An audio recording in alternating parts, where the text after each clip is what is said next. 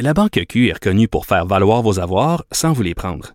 Mais quand vous pensez à votre premier compte bancaire, tu sais, dans le temps à l'école, vous faisiez vos dépôts avec vos cents dans la petite enveloppe. C'était bien beau. Mais avec le temps, à ce compte-là vous a coûté des milliers de dollars en frais puis vous ne faites pas une cent d'intérêt. Avec la Banque Q, vous obtenez des intérêts élevés et aucun frais sur vos services bancaires courants. Autrement dit, ça fait pas mal plus de cents dans votre enveloppe, ça.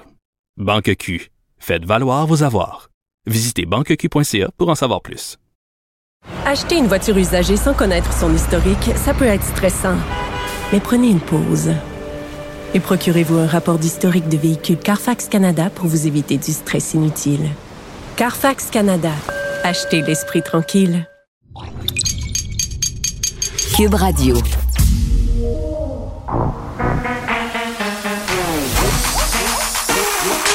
Elle a une opinion sur tous les sujets. Pour elle, toutes les questions peuvent être posées. Geneviève Petersen. Cube Radio. Salut tout le monde, bienvenue à l'émission. Dans quelques instants, on a le docteur Luc Boileau qui va tenir un point de presse. On ne va pas le diffuser cette fois, on va plutôt y revenir un peu plus tard à l'émission en deux temps. Premier temps avec un médecin là, parce que, paraîtrait-il que les personnes qui sont hospitalisées aux soins intensifs à cause de la COVID développent quand même dans une bonne proportion là, un syndrome de choc post-traumatique. Puis on a eu plusieurs discussions avec des professionnels de la santé qui venaient nous expliquer là, tout au long des différentes vagues à quel point ça pouvait avoir un impact, une hospitalisation physique. Là, on disait pour tant de jours passés aux soins intensifs, c'est tant de jours de réhabilitation, de réadaptation. Donc, on a beaucoup axé sur les conséquences physiques de ce type d'hospitalisation-là, mais on a peu parlé des conséquences psychologiques, non seulement sur les patients, mais aussi sur leur famille, parce que ça peut être assez traumatisant, merci, de voir quelqu'un qu'on aime intubé, frôler la mort et aussi parfois il y a une dégradation assez rapide là, de l'état de la personne et souvent malheureusement lors des premières vagues ça se soldait par un décès. Donc on va jaser de cet aspect-là avec un médecin mais aussi du taux d'hospitalisation qui grimpe en flèche puis ça sera l'un des sujets à n'en point douter là, que va aborder Dr Boileau dans quelques instants. Plus de 2000 Québécois qui sont hospitalisés. La moitié des hospitalisations se sont des gens avec la COVID, donc ils ne sont pas nécessairement à l'hôpital pour la COVID, mais on découvre un peu plus tard qu'ils l'ont. Et vraiment, là, on a un pic de personnes aux soins intensifs. Donc, c'est ça. On va faire le tour de tout ça avec un médecin et on va sûrement revenir aussi sur le point de presse du Dr Boileau avec Elsie et Marc-André, parce que toute cette question aussi qu'on discute là, depuis quelques jours, et il y avait un papier d'ailleurs ce matin, je pense que c'est dans la presse, sur l'hospitalisation à domicile. Parce que dans cette grande refonte du système de santé à laquelle on est en train de penser, des hôpitaux, des médecins, des interventionnistes qui sont en train de dire, bien, c'est pas nécessairement tout le monde qui a besoin d'être à l'hôpital. Est-ce que dans une certaine mesure, quelques patients pourraient être envoyés chez eux avec une surveillance, des visites virtuelles? Moi, j'aurais tendance à penser que c'est une bonne idée. Je l'ai déjà faite moi-même. Par ailleurs, à un moment donné, ma fille était hospitalisée pour une maladie respiratoire. Elle avait 2-3 ans. Puis au bout de 2-3 jours à l'hôpital, j'ai dit à l'infirmière puis au médecin, mais là, tu sais, pourquoi on la garde ici finalement? Et on m'avait répondu, ben c'est pour observer son état puis voir si elle sature bien. Je leur avais demandé s'ils pouvaient me prêter une machine pour vérifier sa saturation. C'est une petite machine. Puis ils m'avaient expliqué quoi faire et finalement, on avait, au lieu de rester à l'hôpital 2-3 jours de plus, on était retourné chez nous, là où mon enfant se sentait pas mal mieux. Puis peut-être que ça va jouer dans la décision des hospitalisations à la maison. Il y a des patients qui récupèrent bien mieux dans un environnement qui est non stressant, dans lequel ils sont à l'aise. Donc, ces sujets-là, on va en parler avec un médecin un peu plus tard. On va parler aussi de la fameuse question du caribou forestier. Et là, riez pas! Riez pas. Regardez, on s'est tellement déchiré la chemise sur la question des serres du parc Michel-Chartrand à Longueuil. Je trouve ça quand même assez fantastique qu'en ce moment, là, on entend plus ou moins parler d'à quel point les cheptels de caribou sont menacés dans le nord du Québec. Il y a eu un gros dossier dans la presse la semaine passée sur le cheptel du réservoir Pipmuacan. Il reste comme 2-3 bêtes. Moi, quand j'étais petite, je le racontais à Benoît tantôt. Ils étaient une soixantaine, on les voyait régulièrement. Et là, que fait Québec dans ce dossier? Pas grand-chose, apparemment. Là, Steven Guilbeault posait un ultimatum au gouvernement du Québec en disant, si vous faites rien avant le 20 avril, nous, on va faire un décret puis on va le protéger, le territoire. Donc, hein, on va en parler de ce sujet forestier lié au caribou parce que c'est important de le faire. Et enfin, la détresse psychologique chez nos policiers, selon de nouvelles données, le nombre de consultations est en hausse. Quelles sont les raisons qui expliquent ceci et est-ce que nos policiers ont de l'aide suffisante? Je pense que c'est ce qui a fait sursauter le procureur de la Couronne. Nicole Gibault. J'en ai un ras-le-bol de ces gens-là. À mon sens, c'est de l'intimidation. Geneviève Petersen. C'est ça. Puis s'ils sauvent en marchette, on aura le temps de le rattraper. La rencontre. Oui, mais toi, comme juge, est-ce que c'est le juge qui décide ça? Comment ça marche? Oui. C'est le juge. La rencontre Gibault-Petersen. Salut, Nicole. Bonjour Geneviève. Bon, il y a l'avocat de l'ex-juge de Lille, Maître Jacques Larochelle, qui s'est avancé en disant que le cas du juge de Lille, c'était un cas école du mauvais fonctionnement du système de la justice et est allé jusqu'à dire que c'était loin d'être un cas isolé, selon lui. Ben oui, c'est selon lui. Là, oui, la partie la plus importante de la phrase. Oui, c'est ça, selon lui. J'espère, moi, je peux pas ni l'affirmer, ni contredire parce que c'est lancé, évidemment, par M. Larochelle. Probablement qu'il y a plus d'informations, j'espère, j'ose espérer, parce que quand même, j'ai eu l'occasion de rencontrer ces gens-là, puis d'après les rencontres, en tout cas, c'est sûr qu'ils n'étaient pas pour nous dire qu'il y avait des problèmes dans leur travail, là. Mais évidemment, il manquait de personnel, comme partout ailleurs, manquait de ci, manquait de ça. Ça, c'est certain. Maintenant, c'est sûr que si c'était le cas, ben ça prend quand même des décisions politiques là pour essayer de voir à ce que ça n'arrive pas, parce que c'est très, très décevant. Un dossier comme ça, là, honnêtement, là, c'est un dossier décevant. Là, on va faire abstraction là, de la famille, etc., de M. Delisle, pas parce que on n'a pas de respect, mais c'est juste que il faut quand même penser que c'est un dossier qui a duré plus de 10 ans ou une dizaine d'années, et qu'on en a parlé de possibilité ou de probabilité d'une erreur judiciaire. On n'a jamais dit qu'il y avait eu erreur judiciaire. Faut vraiment, vraiment faire attention. Et M. Delisle, même s'il est libre, la Couronne n'a pas décidé encore d'aller en appel, disons, 30 jours, mais il n'y a personne qui l'a innocenté. Il y a une très, très grosse différence de déclarer quelqu'un innocent complètement innocent, et on en a vu dans des erreurs judiciaires où on a constaté l'erreur judiciaire, on l'a affirmé qu'il y avait une erreur judiciaire, on l'a prouvé l'erreur judiciaire, et on a innocenté la personne en question. C'est pas le cas. Oui, mais là, ce qu'on dit, Nicole, c'est qu'il y aurait des problèmes avec le laboratoire de sciences judiciaires et des manquements au niveau du pathologiste, là. Ben, c'est exactement ça. Et s'il y a erreur, et si, en quelque part, pour utiliser le même mot, pour continuer là-dessus, ouais. C'est peut-être là. L'erreur, c'est qu'elle a été commise probablement par une négligence. Le juge n'est pas allé, le juge qui a rendu la décision sur l'arrêt des procédures, n'est pas allé avec le dos de la cuillère. Là. Il aurait parlé d'une négligence là, forte, là, en omettant de conserver, de documenter, de photographier les coupes du cerveau, parce qu'on parle d'un suicide peut-être, ou on parle d'un meurtre ou d'un possible aussi. Alors, les deux thèses. Alors, c'est là où l'erreur, puis c'est sûr que c'est le laboratoire judiciaire qui est là-dedans, puis le pathologiste, là. Donc, dans les circonstances, je comprends pourquoi. Mais est-ce qu'on va vraiment vouloir, on sent qu'il n'y a pas une grosse volonté non plus du côté de l'avocat de faire une enquête publique. Parce que je ne suis pas certain qu'on va aller creuser dans tout le détail, là, pour le moment. Alors, ceci dit, oui, il y a peut-être des erreurs qui ont été commises, et certainement pour avoir fait une décision aussi étoffée, parce que vraiment, c'est vraiment une très, très... J'ai été obligée de la relire parce que c'était tellement long, là. Alors, dans tout son détail, évidemment que priver ces possibilités de documents, puis de photographies, puis de coupes de cerveau, ben ça faisait en sorte qu'il pouvait pas, s'il y avait un deux, il pourrait pas, selon le juge, présenter une défense pleine et entière. Évidemment, tout ça s'est fait bien, bien, bien après que le procès était fini, bien après que l'erreur fondamentale de ne pas témoigner de M. Delisle, bien après tout ceci. Donc, c'est un dossier tellement particulier. où on soulève les erreurs du pathologiste fondamental, selon le juge, et du laboratoire. Et si c'est le cas, ben il faut y remédier parce que c'est vraiment quelque chose qui n'est pas acceptable dans notre système, malheureusement, et surtout dans un cas de meurtre potentiel et ou suicide, où il y aurait vraiment... Je pense que la société est en droit d'avoir eu une explication là-dedans, et ça fait 13 ans. Mais là, il faut tourner la page. Coudon, c'est ce qui est arrivé. Nicole, un dossier où on aurait souhaité en arriver à une autre conclusion. Un double meurtre, le meurtre de 2 enfants par leur père en 2019, qui aurait pu être évité. Ça, c'est tellement une situation terrible et tragique. Mais on n'arrête pas de se dire ça.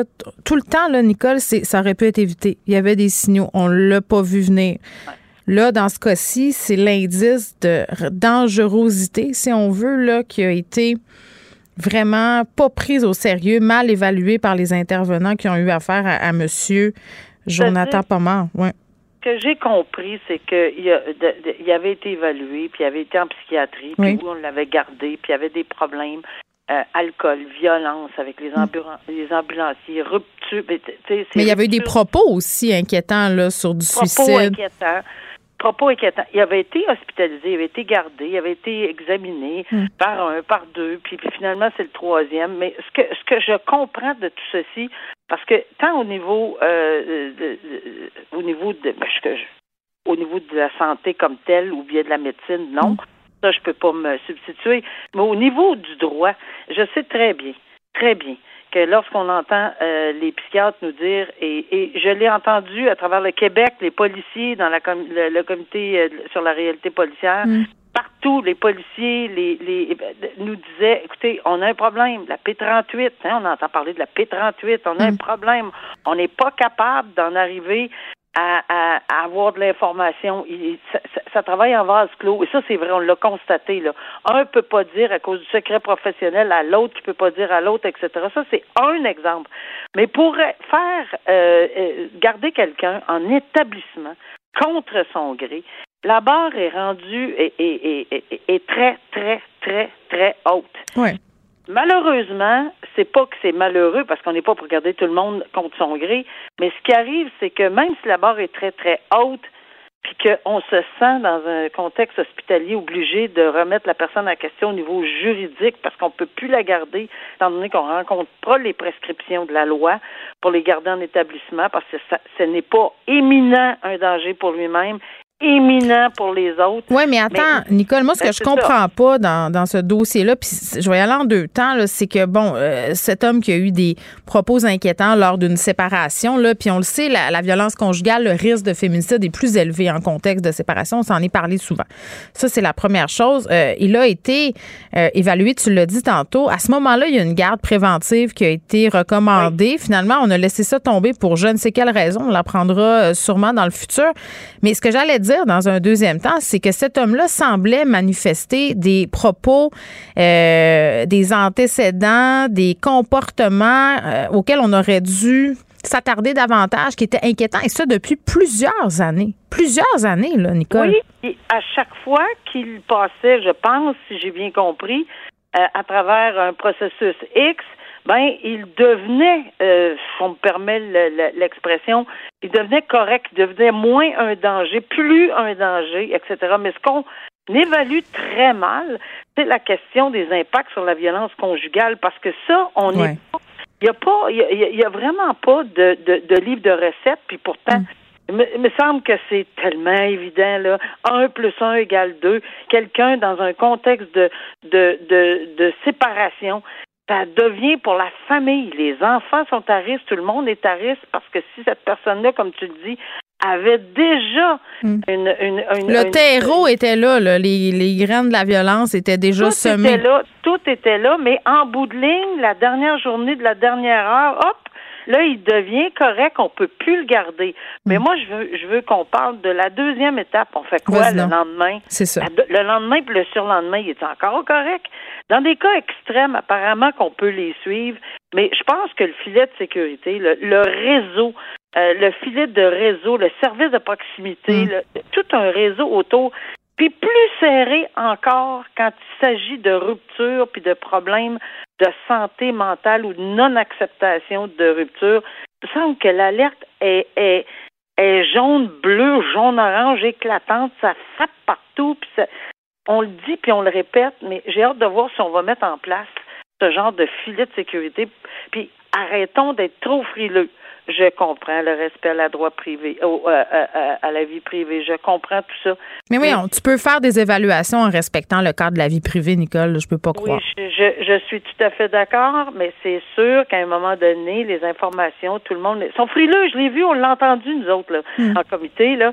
Ils sont tous frileux de se partager des informations. On n'a pas le droit, on n'a pas le droit, on n'a pas le droit. La loi de l'accès, là, oh mon Dieu, la loi des privés, la P38. C'est épouvantable, c'est à s'arracher les cheveux parce qu'on le sait qu'en contexte d'urgence, ils peuvent.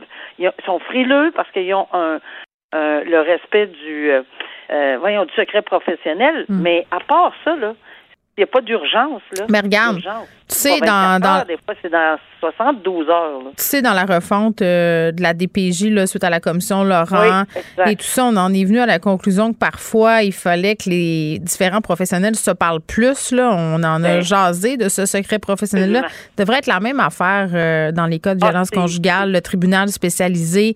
C'était une de nos recommandations. Mais je sais bien. Vraiment plusieurs recommandations là-dessus. OK, on revient sur une histoire, Nicole, qui date un peu pour les gens qui s'intéressent au milieu de l'information, à l'extrême droite et au métier de journaliste, des militants d'extrême droite du groupe Atalante qui étaient rentrés dans les bureaux de Vice à Montréal. C'était en 2018, je sais pas si tu t'en rappelles. Étaient rentrés là parce que, bon, Vice avait l'habitude de s'intéresser aux formations d'extrême droite au Québec, à la montée de ces groupes-là aussi. Et ils avaient fait irruption dans leurs locaux pour les intimider. Là, le leader du groupe était trouvé coupable en appel d'être entré par effraction pour dessein criminel chez Vice.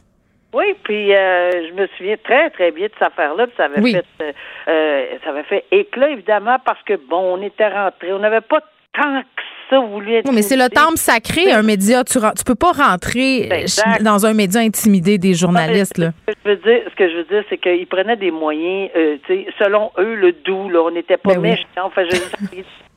des petites choses, on avait, tu sais, c'était une intimidation en douceur. Oui, ils juste rentraient avec leur petite face fâchée, c'était bien relax. Ouais, c'est ça. Alors, une intimidation en douceur. On avait été un peu surpris, oui et non, là, j'avais lu la décision, puis finalement, j'étais pas tellement surpris du genre de décision qui avait été rendue, mais je suis encore, pas que j'étais absolument pas d'accord avec cette décision-là de la Cour du Québec à ce moment-là, mais...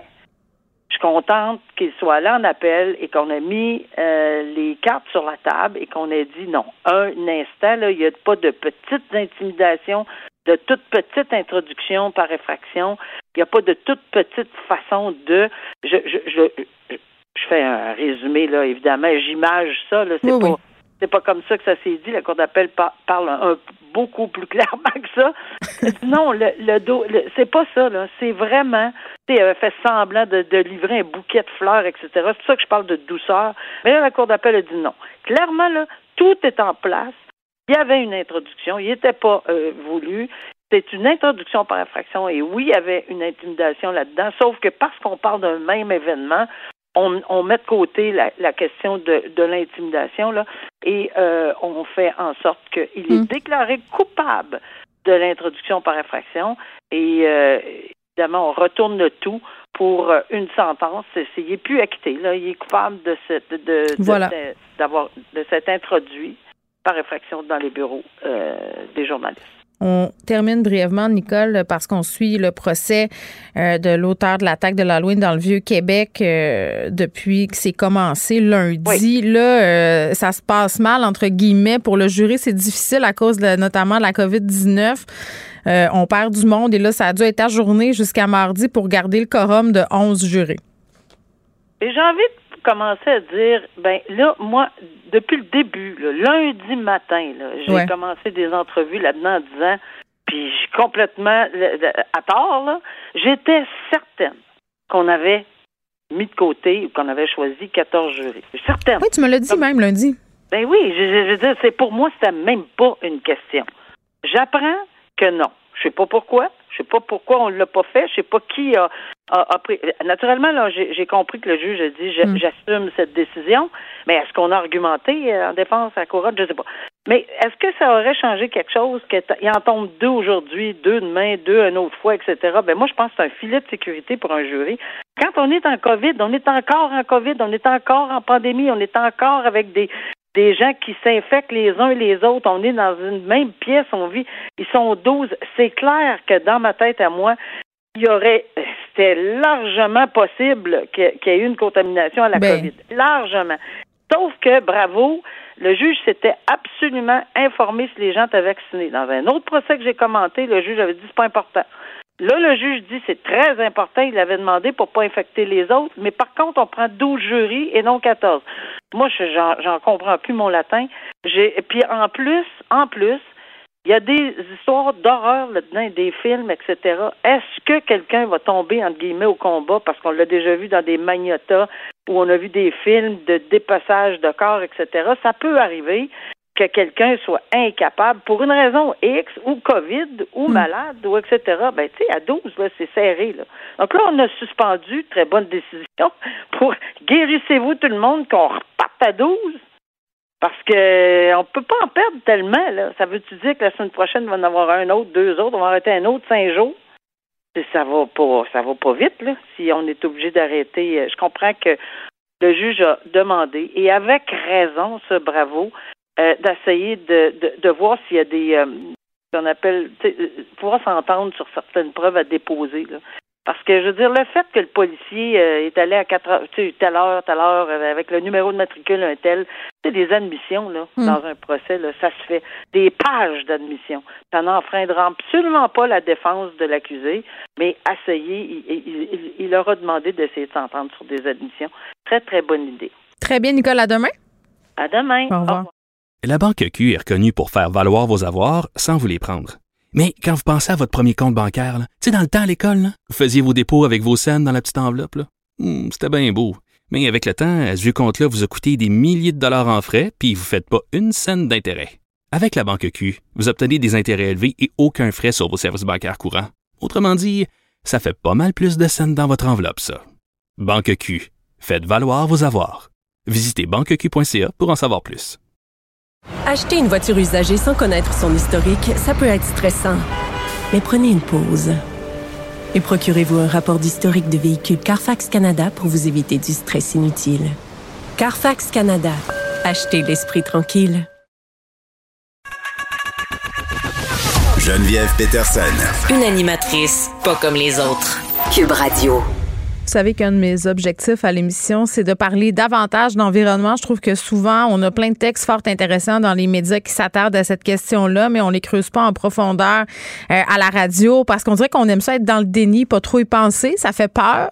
C'est pas le fun, mais en même temps, on essaie de trouver des solutions. Puis le dossier du caribou, je trouve que c'est un dossier particulièrement intéressant. Puis je faisais le parallèle tantôt avec les serres du parc Michel Chartrand. Là, rappelez-vous comment on capotait parce que, bon, au niveau de la mairie, on voulait euthanasier partie du cheptel parce qu'ils étaient trop nombreux dans le parc, menaçaient la faune, la flore, les autres espèces. Caribou forestier, c'est loin de nous autres. À part sur nos 25 cents, là, on n'a pas été très, très en contact avec cette espèce-là. Est-ce que c'est pour ça que ça semble pas vraiment nous déranger qu'on soit en train vraiment de voir, d'assister à son extinction? Ça, c'est un des sujets qu'on va aborder avec Alain Branchaud, qui est directeur général de la Société pour la nature et les parcs. Il est avec nous. Monsieur Branchaud, bonjour. Hey, bonjour. Bon, on va parler des caribous puis on va parler de la fin des hydrocarbures. Donc, 2 sujets quand même assez touffus. Là, on apprenait ce matin que Steven Guilbeault du fédéral, le ministre de l'Environnement, posait en quelque sorte un ultimatum au gouvernement du Québec, en particulier à Pierre Dufour, là, qui est le ministre des Forêts, lui a envoyé une lettre l'intimant d'agir, de donner des données avant le 20 avril. Sinon, ben c'est pas compliqué. On va faire un décret pour les protéger, les caribous, avec une loi sur les espèces en péril. Ça n'a jamais été utilisé avant. C'est quand même une grosse affaire de faire ça là, au niveau du gouvernement fédéral. C'est un gros move. Oui, la loi sur les espèces en péril a été promulguée en 2002, est rentrée pleinement en force en 2004. Donc, dans ces 20 dernières années-là, l'outil principal de la loi pour protéger les habitats importants des espèces en péril n'a jamais été utilisé.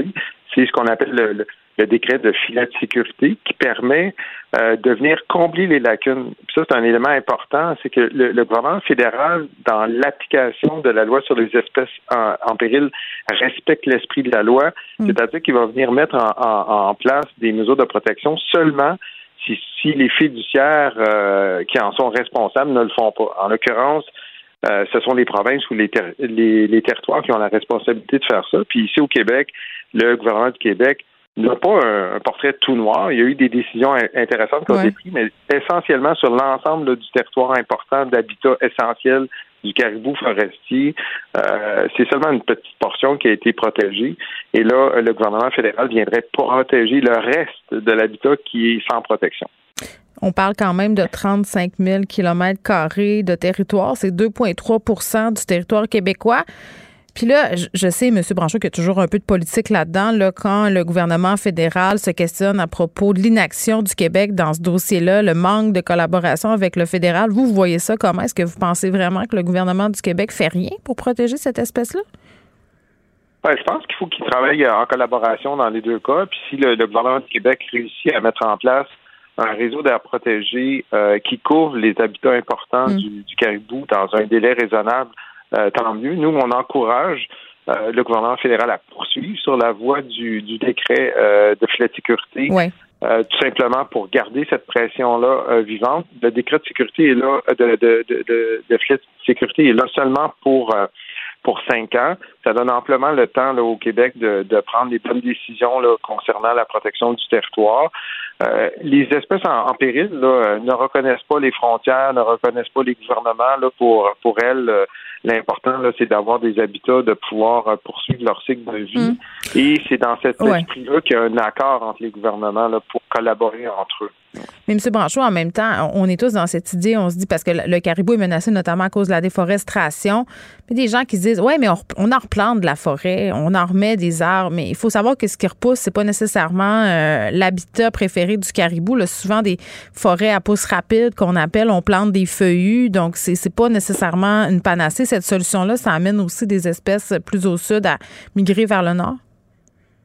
Oui, quand la foresterie là, est passée au travers un secteur, la nourriture du caribou là, est plus disponible. Puis, pour faire une analogie avec l'humain, là, c'est comme si on enlevait le frigo puis on disait aux gens, ben attendez, dans 40 ans, le frigo va revenir. Là, je pense pas qu'il y a grand monde qui peut survivre là, sans nourriture pendant 40 ans, même si on fait des efforts là, pour reconstruire les murs, puis la maison, puis aller mettre l'électricité. Là, si le frigo et la nourriture arrivent seulement dans 40 ans, ça fonctionnera pas. C'est un peu la même chose là, dans le cas du caribou.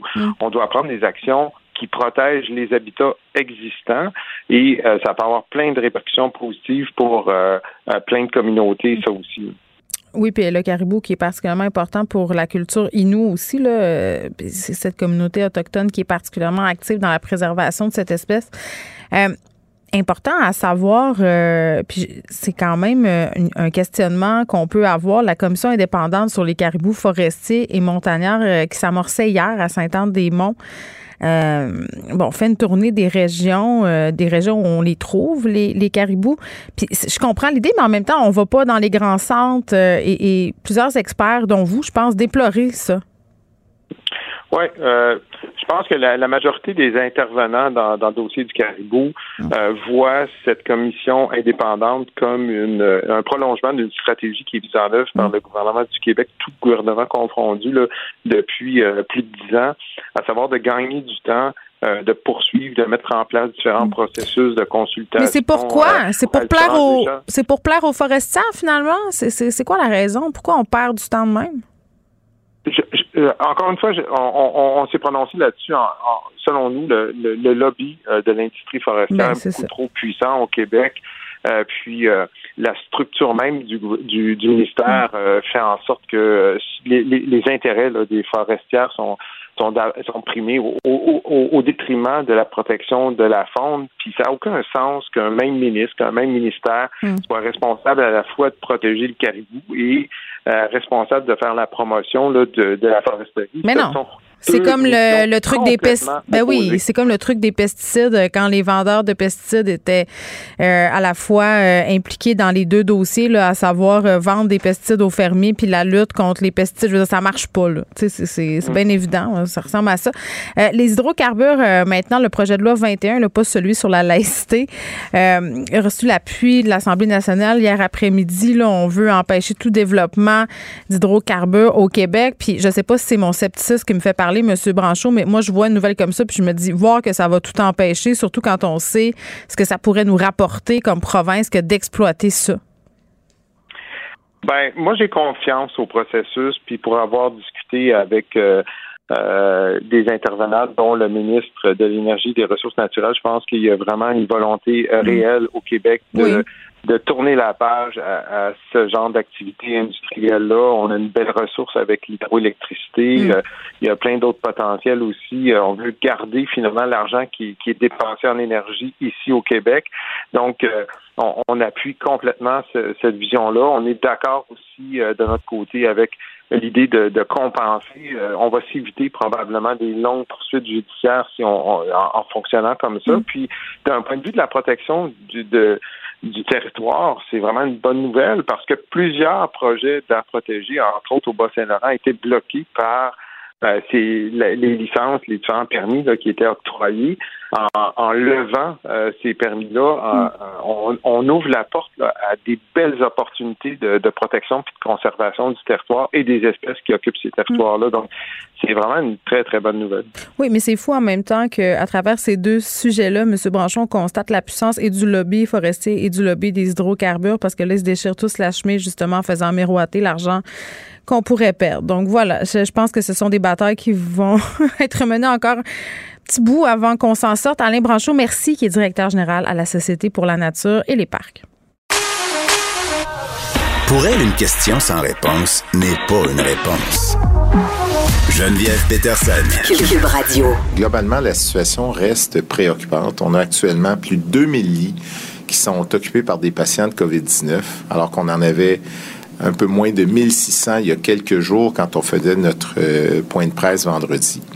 Même si ces cas-là ne sont pas tous des cas de COVID très malades, il y a beaucoup de gens, il y en a à peu près 55% qui sont des cas de personnes qui arrivent avec la COVID, mais qui viennent pour d'autres raisons, mais il y en a quand même près de la moitié, 45%, qui arrivent parce qu'ils ont la COVID. Bon, vous l'avez reconnu, la voix du bon docteur Boileau qui s'adressait aux gens pour nous expliquer où c'est qu'on était rendu par rapport à la COVID, aux hospitalisations. Carl Marchand est là. Salut, Carl. Bonjour, Geneviève. Bon, t'as écouté ça pour nous, ce formidable point de presse, cet enlevant, Dr Boileau, qui nous a révélé des choses, notamment sur, on vient de l'entendre, là, les hospitalisations. Et d'autres choses qu'il ne nous a pas révélées, notamment pour Pâques. Il n'y a pas de restriction pour Pâques. Fait que je peux y aller. Tu peux aller à Pâques chez ta mère. Il n'y a pas de limite au nombre de personnes. On a donc dit qu'on n'allait pas là pour la période de Pâques, pas de restrictions, puis on reviendra pas non plus aux barrages régionaux. Je sais pas si tu te rappelles, il y a 2 ans. Ça fait longtemps. Je sais pas si je m'en rappelle. Excuse-moi. Là. As-tu été pris dans un barrage régional? À la tuque? À la tuque. Moi, au début de la COVID-19... Pogné dans l'odeur de la papeterie. Non, mais je savais rien. On savait rien. Reporte-toi à cette époque-là, Carl. Oui, c'était un peu étrange qu'on vivait. Puis les écoles ont fermé. Moi, évidemment, j'avais à venir animer ici tous les jours. Ma mère, qui était à Montréal au moment où tout ça s'est déclenché, a dit, mais je vais repartir avec tes enfants au Saguenay.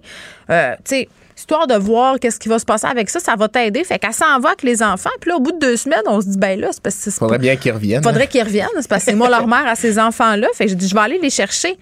Et j'ai jamais pu passer à la tuque. Puis la policière m'a bien expliqué pourquoi, puis je la comprenais, là. Mais je me rappellerai toujours de ceci. Cette sensation de rouler dans la fin du monde sur l'autoroute 40 puis dans le parc de la Mauricie, il n'y avait personne. Ouais.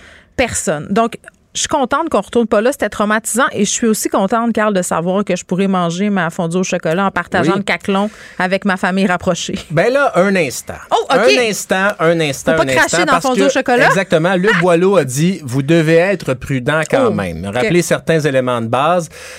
D'abord, donc, il y a quand même, là, aujourd'hui, 2060 personnes qui sont hospitalisées. C'est une augmentation de 224. 83 aux soins intensifs. Et on est à 14 592 décès. Donc, voilà pour les chiffres. Mais Luc Boileau le dit, c'est pas le temps de baisser la garde parce que, justement, il y a dans l'Est du Québec que la situation s'est un peu améliorée, mais sinon, la COVID demeure extrêmement présente, à un point aussi qu'il y a 12 700 employés du réseau de la santé qui sont absents. Ah, c'est ça. Ça, c'est une constante qui varie pas beaucoup, hein, même si le nombre de lits augmente ou diminue. Et ensuite, donc, ben, on est dans la... Faut être dans prudence, donc pas de double trempage, là. Et dans la responsabilité personnelle. Le docteur Boileau l'a bien dit, on a chacun la responsabilité d'être prudent et de prendre des précautions. Donc, c'est-à-dire que... Je nous trosse pas, Carl. Ben, écoute... tu sais, au fur et à mesure que l'après-midi avance puis que tu bois 2-3 petites bières chez Régent... On dirait que... L'humanité nous a déjà prouvé être capable de faire des erreurs, notamment, on est dans la période de Pâques, on se rappellera le cocoton à Laval il y a quelques années. Je vais jamais oublier ça. Non, Les gens qui s'entre-déchirent à coups de poussette. Alors, ça se pourrait.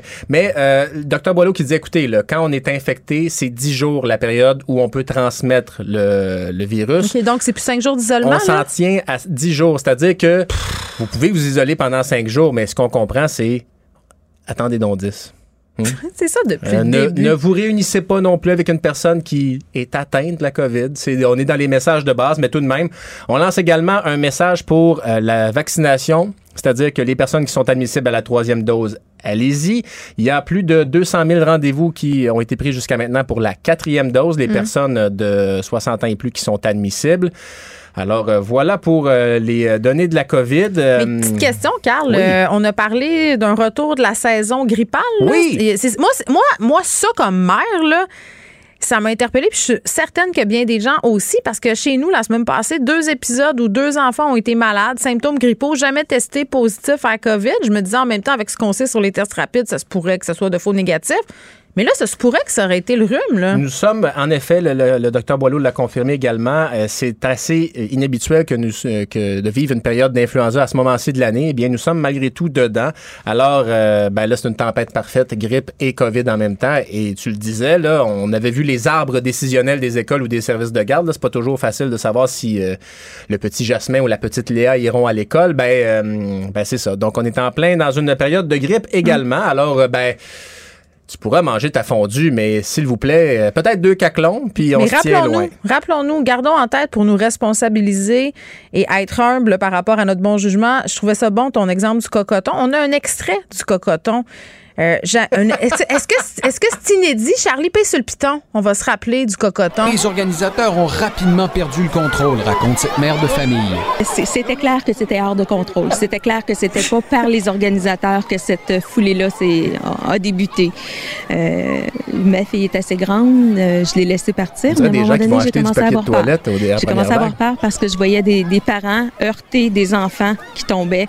J'ai commencé à voir des parents et des enfants fouiller dans les paniers, les sacs des jeunes enfants qui en avaient ramassé quelques-uns, les prendre à pleine main, les faire pleurer. L'événement de... Rappelez-vous de ça. On est capable de ça. Ouais, OK, en fin de semaine, c'est Pâques. Calmez-vous l'œuf un peu. Voilà. OK? Dans un tout autre ordre d'idée, Carl, petite mise à jour sur la situation en Ukraine. Situation très difficile, évidemment, en Ukraine. Aujourd'hui, l'armée russe a affirmé avoir fait la capture de plus de 1000 militaires à Mariupol. Donc, c'est une information qui provient de la Russie, évidemment, qui n'a pas été validée par l'Ukraine. Également, la centrale de Tchernobyl, l'Ukraine a déclaré aujourd'hui qu'on n'est plus en moyen de faire la surveillance efficace de la radioactivité du site. On sait que la centrale nucléaire avait été capturé par les forces russes et ils auraient fait un réseau souterrain, bref, à proximité de la centrale. Ça vient compliquer donc le rétablissement des systèmes de surveillance. Et puis, il y a le président américain Joe Biden qui a dit que Vladimir Poutine était un criminel de guerre, un boucher, et qu'il ne pouvait pas rester au pouvoir. Évidemment, là, les accusations de génocide qui commencent à être prononcées de mais Joe Biden a dit le mot hier. Il l'a dit. Macron ne l'a pas repris. Oui, mais c'est big quand même que Joe Biden... Tu ne dis pas génocide quand tu es président, comme par hasard. Là. Et évidemment, l'Ukraine va prendre des années à se relever de tout ça. Ouais. Et financièrement au niveau des installations. Moi, j'ai une question. J'entendais des experts dire, Carl, tantôt, puis tu n'as peut-être pas la réponse, là, gêne-toi pas. La Russie qui s'apprête finalement à frapper comme une deuxième fois, là, une grosse fois, là, on doute un peu que l'Ukraine soit capable de tenir le coup. Là. Ils ont déjà offert une résistance inattendue. Là. C'est extraordinaire, le peuple ukrainien, ce qu'ils sont en train d'accomplir. Mais là, deux fois, si la Russie continue, il y a bien des gens qui disent que ça se pourra pas. Là. D'autant plus après la nomination d'Alexander Dvornikov, le nouveau commandant responsable de l'armée russe en Ukraine. C'est un gars qui a fait la guerre de Tchétchénie. On sait que ça n'a pas été très doux cette époque-là. Il n'a pas eu beaucoup de respect des droits humains. Non, il a été aussi à la tête des forces russes en Syrie. Donc, il est surnommé le boucher de la Syrie. Puis, c'est super. Un des exemples qu'on disait pour parler de la Syrie, une de ses stratégies, c'était, par exemple, quand on bombardait un site... quand les secours arrivaient par la suite, on bombardait encore. Donc, évidemment, il y a des techniques qui s'apparentent à ce qu'on pourrait appeler des crimes de guerre. Mais c'est illégal en termes de guerre de bombarder les secours, de bombarder des ONG, de bombarder des civils. Donc c'est le gars maintenant qui est à la tête des forces russes en Ukraine. Et on explique aussi disons la confusion ou le manque d'efficacité de la Russie par le fait qu'il y avait un groupe de 2-3 commandants à la tête des forces en Ukraine. Maintenant, ce n'est que cet homme, Alexander Dvornikov, surnommé le boucher de la Syrie. Merci, Carl. Au revoir. La Banque Q est reconnue pour faire valoir vos avoirs sans vous les prendre. Mais quand vous pensez à votre premier compte bancaire, dans le temps à l'école, vous faisiez vos dépôts avec vos cents dans la petite enveloppe, là. C'était bien beau. Mais avec le temps, à ce compte-là vous a coûté des milliers de dollars en frais puis vous ne faites pas une scène d'intérêt. Avec la Banque Q, vous obtenez des intérêts élevés et aucun frais sur vos services bancaires courants. Autrement dit, ça fait pas mal plus de scènes dans votre enveloppe, ça. Banque Q. Faites valoir vos avoirs. Visitez banqueq.ca pour en savoir plus. Acheter une voiture usagée, ça peut être stressant. Mais prenez une grande respiration. Et imaginez-vous avec un rapport d'historique de véhicule Carfax Canada qui peut vous signaler les accidents antérieurs, les rappels et plus encore. Carfax Canada. Achetez l'esprit tranquille. Vous écoutez Geneviève Petersen. Cube Radio. Les conséquences d'un passage aux soins intensifs chez les familles des patients sont bien réelles. C'est ce que dit une étude. Une famille sur 3 qui vit avec des symptômes de stress post-traumatique, et c'est sans compter les séquelles psychologiques que peuvent avoir ces patients-là au sortir de leur passage à l'hôpital. On est avec Joseph Dahan, qui est médecin intensiviste à l'hôpital de la Cité de la Santé à Laval. Monsieur Dahan, bonjour. Bonjour. On va te parler de ce que peuvent ressentir les familles des patients aux soins intensifs hospitalisés pour la COVID.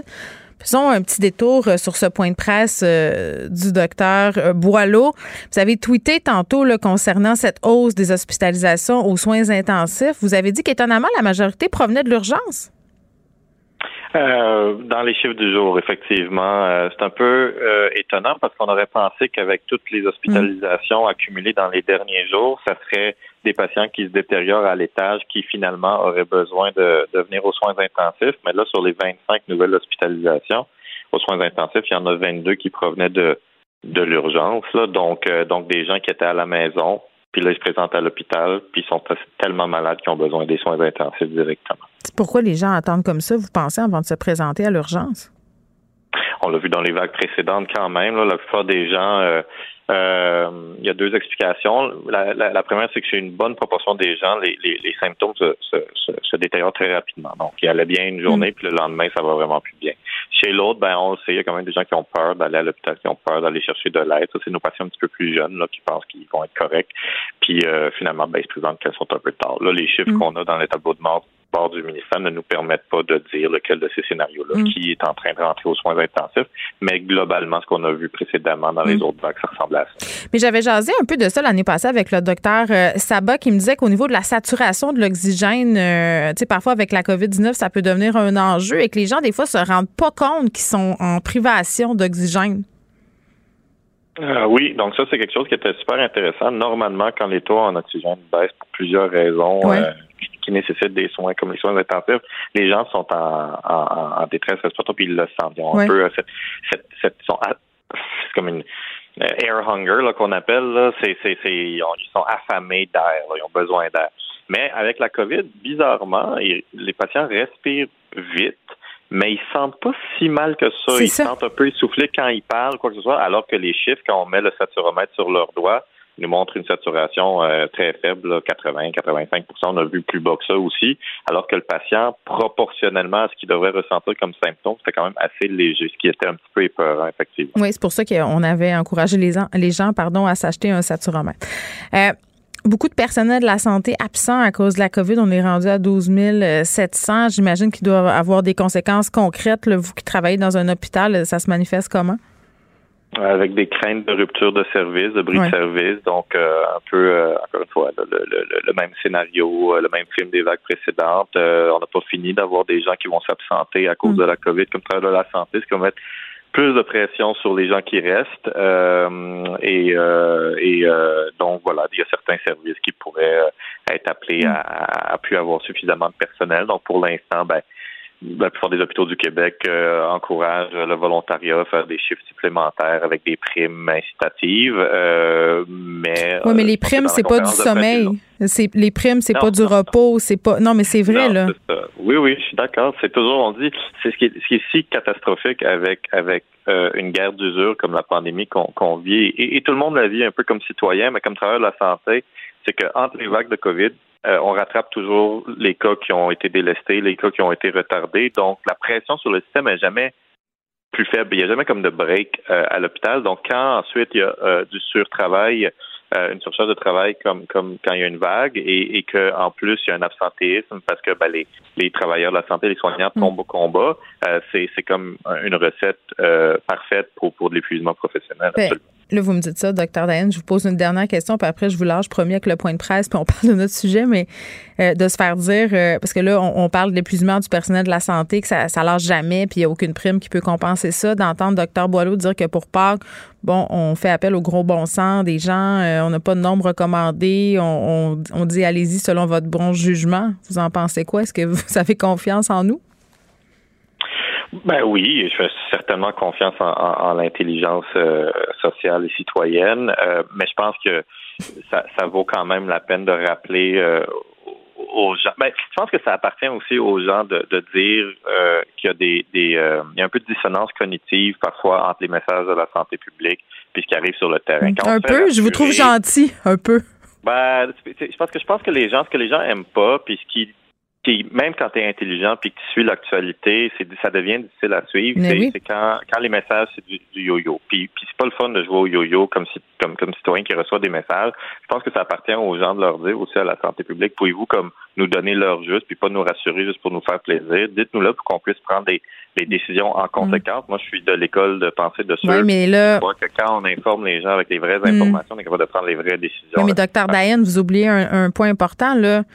C'est les élections dans un an, puis on n'aime pas ça, se faire annuler des fêtes, donc, tu sais, on veut notre Pâques. Tu sais, c'est con à dire, mais il y a du politique qui supplante la santé publique. En tout cas, moi, j'en suis persuadée dans ce type de dossier-là où on s'exprime sur une fin de semaine qui est attendue par bien des gens.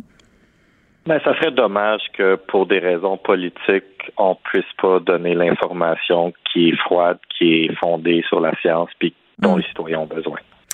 Effectivement. Bon, chacun va prendre ses décisions, puis on reste prudent parce qu'on vous a entendu là, dans les hôpitaux, ça continue de chauffer pas mal. Parlons d'un côté peut-être moins connu là, des séquelles, des soins intensifs. On a beaucoup parlé des patients en tant que tels, notamment des séquelles physiques. Là, quand tu passes du temps aux soins intensifs, c'est long pour le corps s'en remettre. Il y a vraiment une réhabilitation après. On a peu parlé des conséquences psychologiques et de la difficulté pour les patients puis pour leur famille aussi de voir quelqu'un comme ça. C'est impressionnant de voir quelqu'un aux soins intensifs. Là. Moi, ça m'est déjà arrivé personnellement. J'y ai repensé longtemps. Tu sais pas s'il va survivre ou pas. Vous en avez vu beaucoup là, de gens aux soins intensifs, vous, depuis le début de la pandémie. Les familles, elles prennent ça comment? Ben, c'est ça. Je pense que ça vaut la peine un peu de dresser le tableau typique, là. Donc, vous avez un patient qui rentre aux soins intensifs parce que ça va pas bien. Il y a un médecin qui va venir vous rencontrer puis qui va dire, ben, écoutez, votre père, votre mère, votre mari, votre fils est dans un état critique. On ne sait pas s'il va survivre. Il est entre la vie et la mort. Là, on va le brancher sur un respirateur artificiel. On va lui mettre plein de cathéters dans plein d'orifices corporels pour être capable de le maintenir en vie, de lui administrer des médicaments, de surveiller ses signes vitaux. Et là, comme membre de la famille, ben, vous voyez ça, vous entendez ça. Puis, en plus, dans la COVID, on fait des choses encore plus poussé qu'on faisait pas auparavant, comme par exemple, on a restreint beaucoup les droits de visite aux membres de la famille. Donc, déjà, on coupe au niveau de la communication. Quand les gens visitaient, en plus, on leur demandait de mettre, mais on leur demande encore de mettre beaucoup d'équipements de protection individuelle, donc des masques, des visières, des gants. Donc tout ça, c'est des choses dont tu peux, c'est la base, là, mais c'est un gant.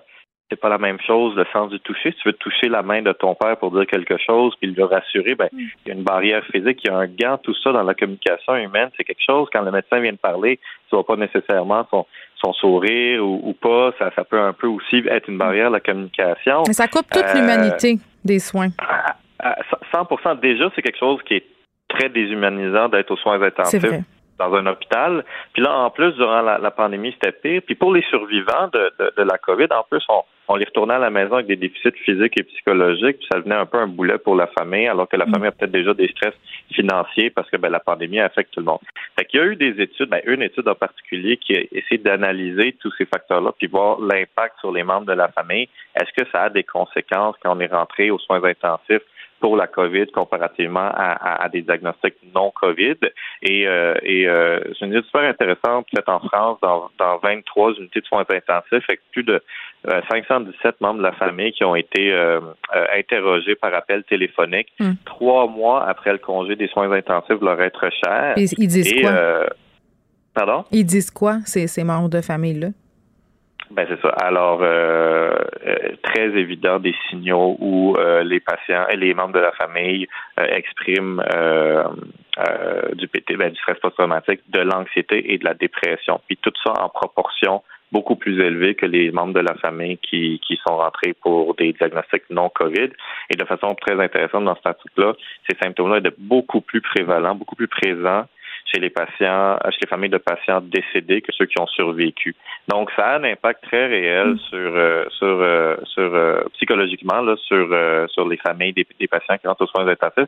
C'est quelque chose dont on doit tenir compte, je pense, comme soignant. On le savait déjà, mais là, on a des chiffres pour le quantifier. En parlez-vous aux familles des patients que vous soignez de ce risque-là, de ce risque traumatique-là?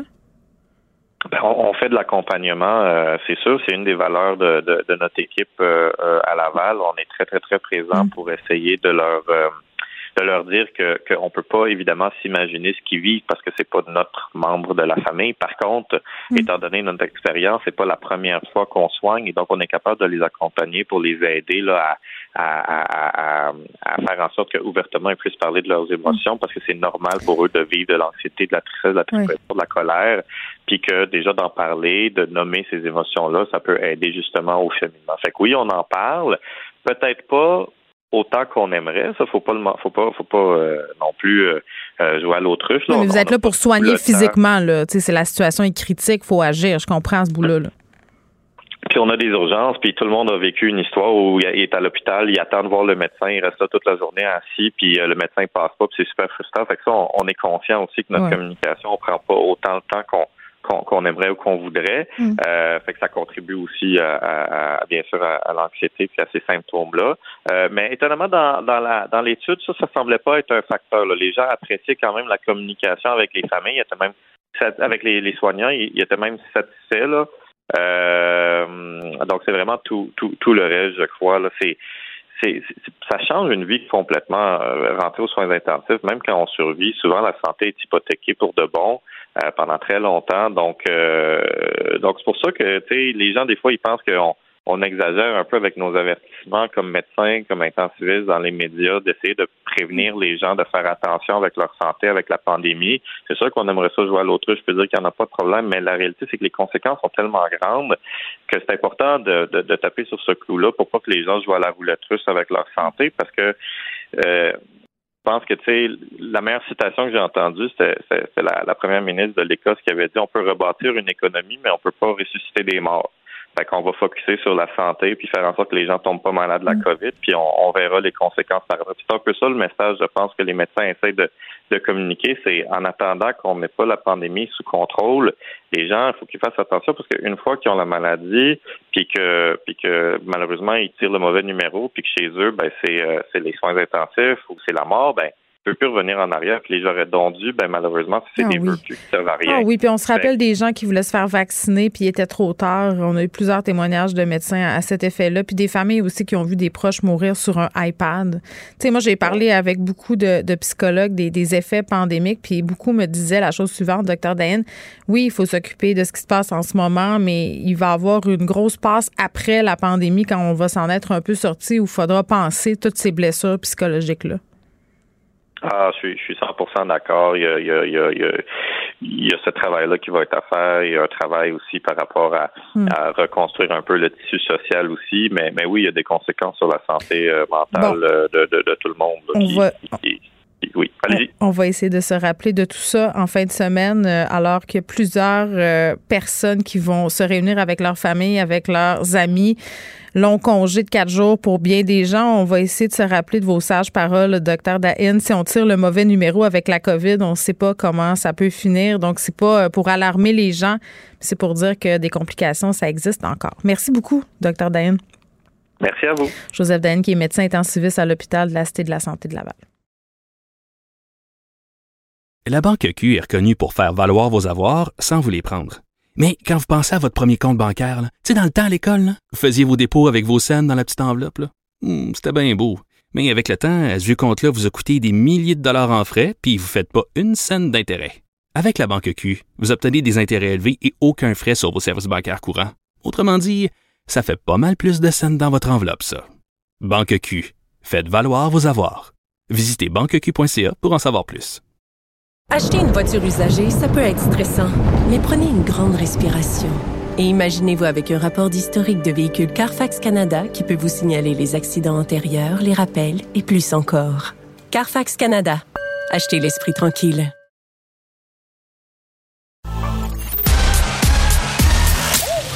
Geneviève Petersen. Elle réécrit le scénario de l'actualité tous les jours.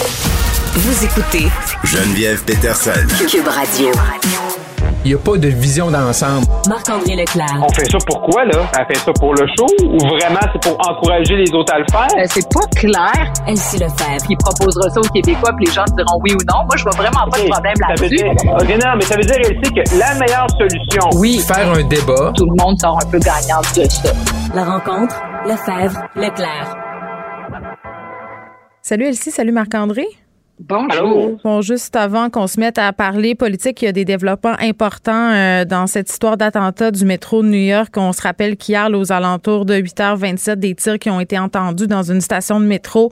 Le compte des blessés, 23 personnes, 10 personnes qui ont été blessées par balle. On se rappelle qu'il y avait aussi des fumigènes utilisés dans un wagon, des engins explosifs non déclenchés qui ont été retrouvés sur les lieux. Puis rappelez-vous, on cherchait un homme qui portait un masque à gaz, habillé avec un... combinaison orange de travailleurs de la construction. Là, on apprenait que le suspect, Frank James, qui est recherché donc depuis hier avidement par les autorités, a été retrouvé dans East Village, c'est à Manhattan. Il aurait environ 62 ans. Donc voici, ça c'est le dernier développement dans cette affaire. Marc-André, on revient sur le point de presse du docteur Boileau, non seulement sur le nombre d'hospitalisations, mais aussi, moi, c'est ce qui m'a frappé, là, entre autres sur le fait qu'on nous annonce que la grippe, le rhume circulent.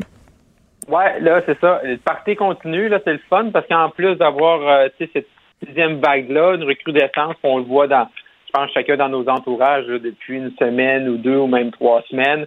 Donc là, la saison de la grippe qui arrive là-dedans, qui est inhabituelle, là, selon les propos de M. Boileau. Donc là, ça va commencer, là, même de là, d'être difficile de départager pour les gens. Donc, ce que M. Boileau nous disait tantôt, à l'aube, là, du congé pascal, il n'y a pas mis de limite, il n'y a pas de couvre-feu, il n'y a rien de ça, mais c'est peu d'écouter son corps. Là. C'est un peu ça la règle d'or. Et à partir de ce moment-ci, de ne pas être en contact avec des gens ou même de rester à la maison si on commence à avoir des symptômes. Bon, est-ce que ça va moins s'appliquer avec le congé de Pâques? Je suis pas certain. Mais il y a quand même ce matin, là, avant le point de presse de M. Boileau, l'opposition là, qui demande au gouvernement d'un peu plus s'impliquer là, dans cette sixième vague-là.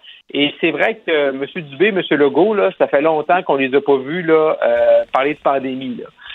Je comprends qu'ils veulent pas rejouer là-dedans. Il y avait une élection partielle à Marie-Victorin. Il y avait un essoufflement aussi des points de presse. Il y avait un essoufflement des points de presse, mais si tu veux lancer un message aux gens, pas de panique. Puis M. Boileau, je pense qu'il l'a fait de bonne façon tantôt, c'est de rappeler des choses. Ben là, il faut quand même que le ministre de la Santé, on sente qu'il est un peu encore concerné là-dedans.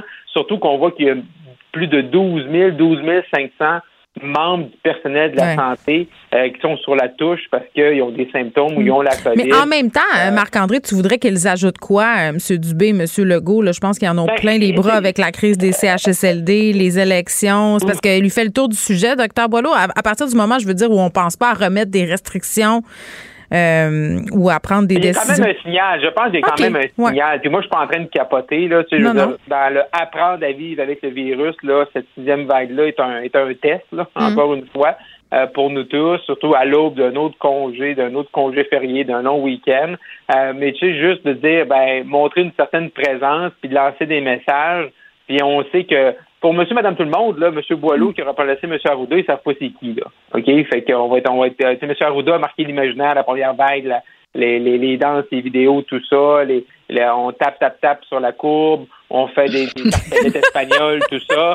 Mais tu sais, monsieur Boileau, là, c'est pas le même style, il a pas marqué autant les gens. Fait que, est-ce que ton moyen de communication est aussi efficace? Je suis pas certaine. Oui, effectivement. Donc, rappelons-nous, puis je parlais tantôt à un médecin qui me disait, tu sais, là, Dr Dahan, là, dans nos hôpitaux, il y a encore des gens qui sont vraiment malades. Puis c'était pas le fait d'être alarmiste, mais c'était de dire, réalisez que vos actions ont des conséquences puis que vous pouvez le tirer, le mauvais numéro, là. Jeune ou moins jeune, là, ça se peut encore se ramasser aux soins intensifs à cause de la COVID. Hier, on apprenait par ailleurs que les femmes étaient plus susceptibles de développer la COVID longue. Donc, tu sais, en tout cas, faire preuve de prudence, c'est une chose qu'on nous dit. Après ça, comment ça va se transcrire dans la réalité? Moi, j'ai des petits doutes. Honnêtement, là, sur sommes-nous capables de nous gérer, là, j'ai l'impression qu'au bout de 2-3 consommations, tout le monde est lousse. Oui, puis mais je pense que ça dépend quand même de son groupe d'âge puis de sa condition et de pour les personnes les plus vulnérables s'ils ont eu la 4e dose, c'est vraiment dommage que la 4e dose elle ait pas été offerte un peu plus tôt pour que le congé de Pâques puisse se faire de façon plus zen pour un peu tout le monde. Tellement d'accord avec toi. Ben c'est ça, parce que moi tu vois, c'est un exemple personnel, mais j'imagine que ça se passe un peu au Québec dans certaines familles. Moi, j'ai des tantes qui ont annulé là, le brunch de Pâques parce qu'ils sont craintives. Donc, tu sais, ça va se faire entre personnes plus jeunes.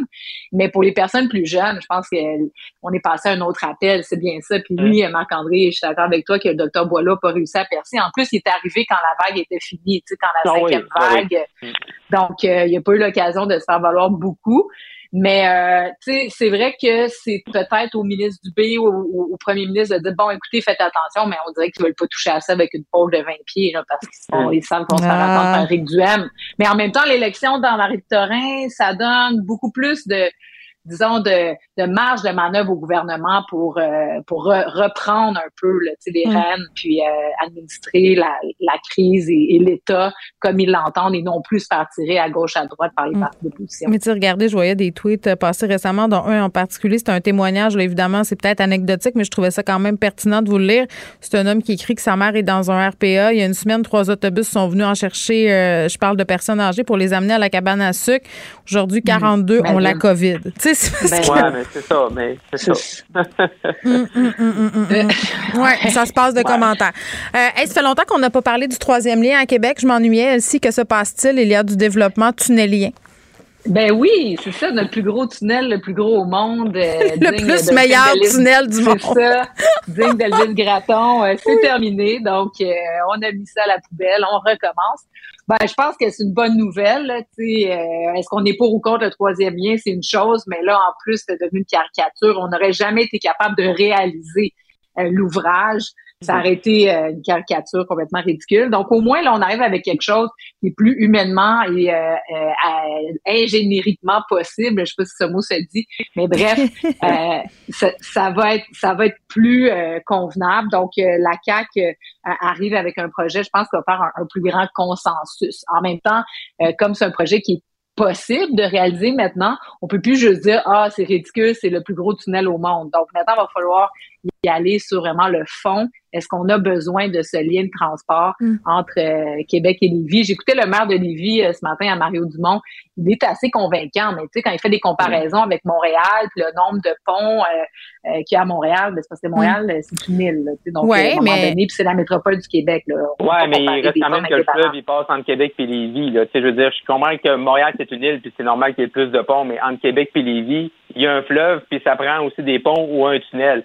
Le problème, c'est que moi, j'ai toujours été pour, j'ai passé 10 ans de ma vie à Québec, là, mes études de collégiales et universitaires, j'ai toujours été pour que ça prenne un troisième lien. Et que le projet qu'on a présentement, on va voir le nouveau demain officiellement, mais le projet qui est sur la table du plus gros tunnelier, ça, c'est fou à lier, là. Je veux dire, ça n'a aucun sens. Et ça prend un troisième lien, puis on dirait qu'on n'est pas capable, autant là-dessus, autant sur le transport en commun au Québec, de faire vraiment, d'avoir une vision globale pour la région, d'avoir une vision, d'avoir des projets qui se tiennent, puis comment ça va aller de l'avant. Parce que, tu sais, les répercussions, tu sais, monsieur Bruno Marchand, le maire de Québec, il dit, l'étalement urbain, puis les conséquences. Oui, mais lui, il est déterminé à faire avancer le dossier des transports à Québec, peut-être d'une façon autre que ce à quoi on est habitué, là, mais sans, tu sais, vouloir être vraiment proactif dans ce dossier-là. Moi, je l'entendais ce matin. Il va être proactif, sauf que, tu sais, je veux dire, lui, toutes les conséquences du tramway, c'est correct, mais les conséquences du troisième lien, c'est pas correct. Ça prend un troisième lien. Ici, tu sais, Gatineau, Ottawa, là, on est en train de se battre, les gens, pour avoir la ville, puis tout ça,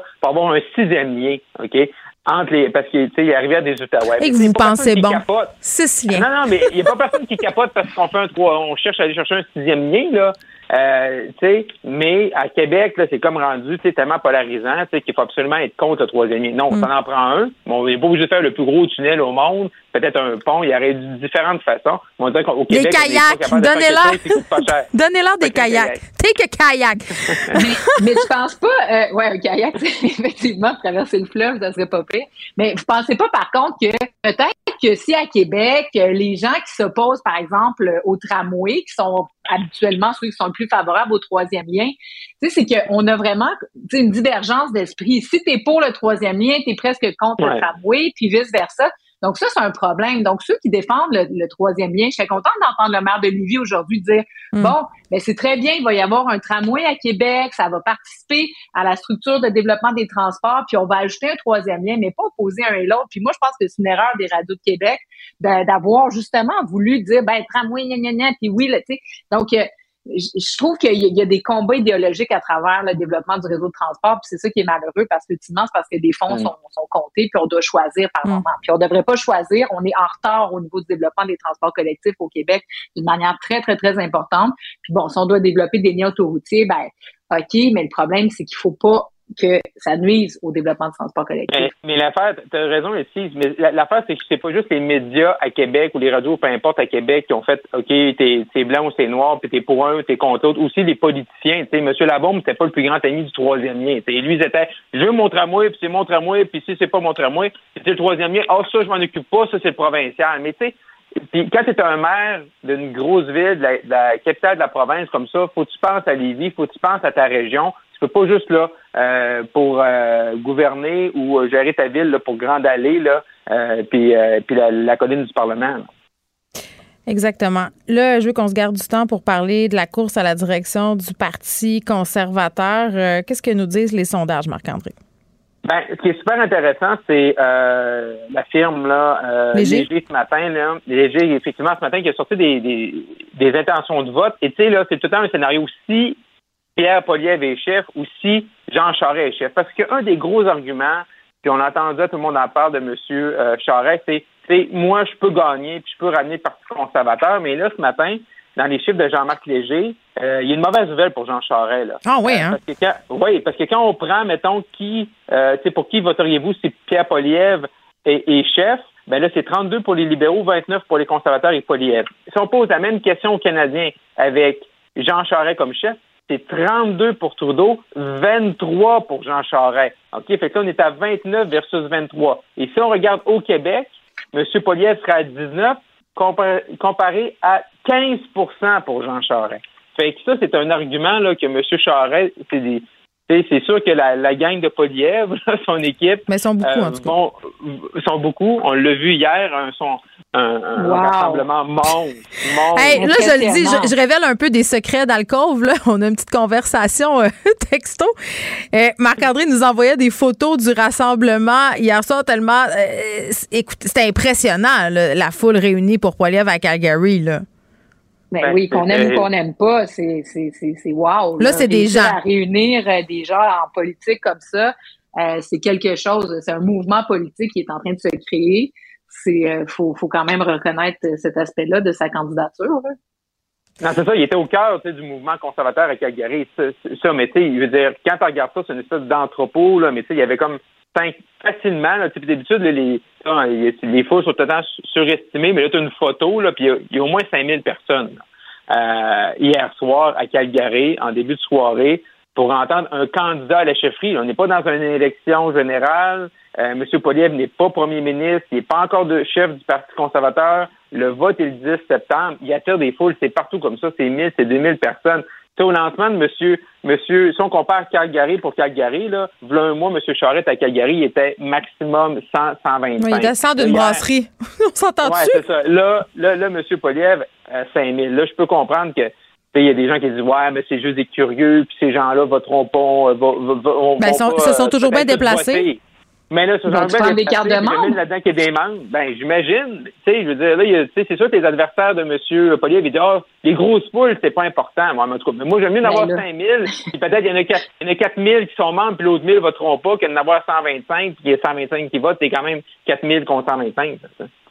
C'est sûr, c'est vraiment impressionnant. L'équipe de Jean Charest doit commencer un peu à s'inquiéter de ça parce que les rassemblements, c'est pas non plus, comme Marc-André le dit bien, c'est pas un rassemblement, là, ça fait plusieurs rassemblements importants qu'il réussit. Wow! Puis quand il était venu à Québec, c'était quand même réussi. Là, quand il est venu au Québec, il a fait une belle tournée pour quelqu'un qui n'a pas de racines ici. Donc, j'ai hâte de voir le résultat. Mais en même temps, la course, on se rappelle là, que Stéphane Dion a réussi à être élu parce que les votes se sont reportés. Rien n'est fini avant que ça soit fini. Il faut toujours garder ça en tête. Je vous dis à demain. À demain. Au revoir. Bye bye.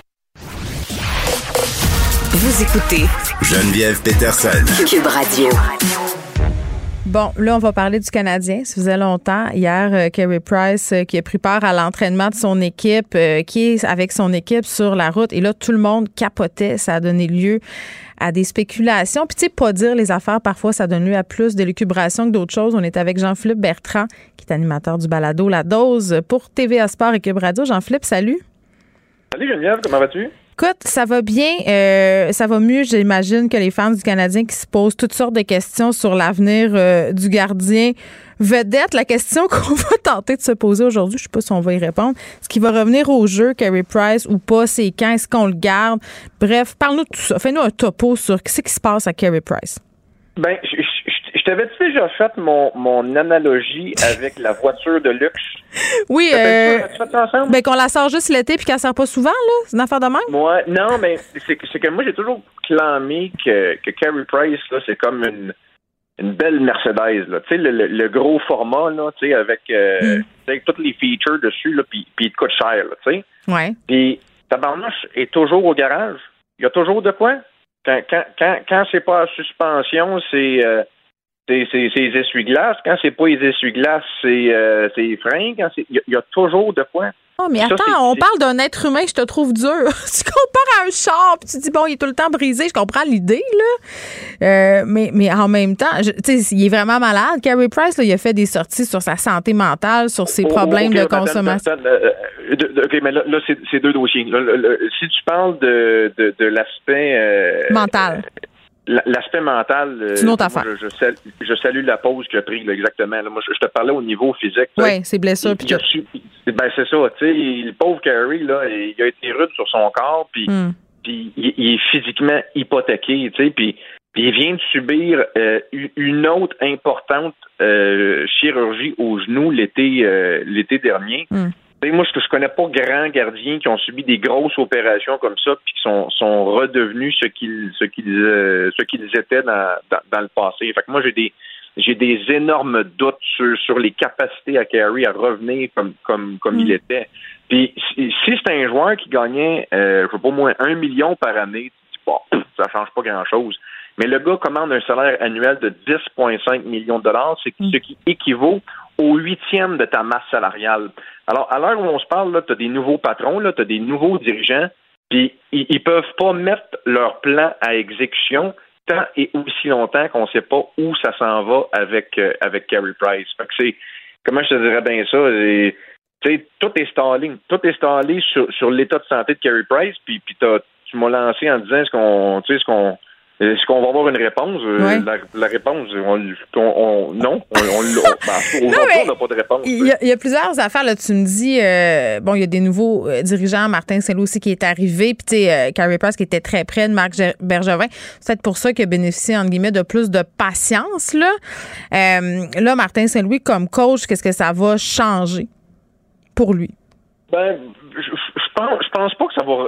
Je pense pas qu'au niveau du coach, ça change grand-chose. Tu sais, s'il est prêt à jouer, Martin va le prendre les bras ouverts. Puis s'il est capable d'être bon comme il l'a déjà été, il va le prendre aussi.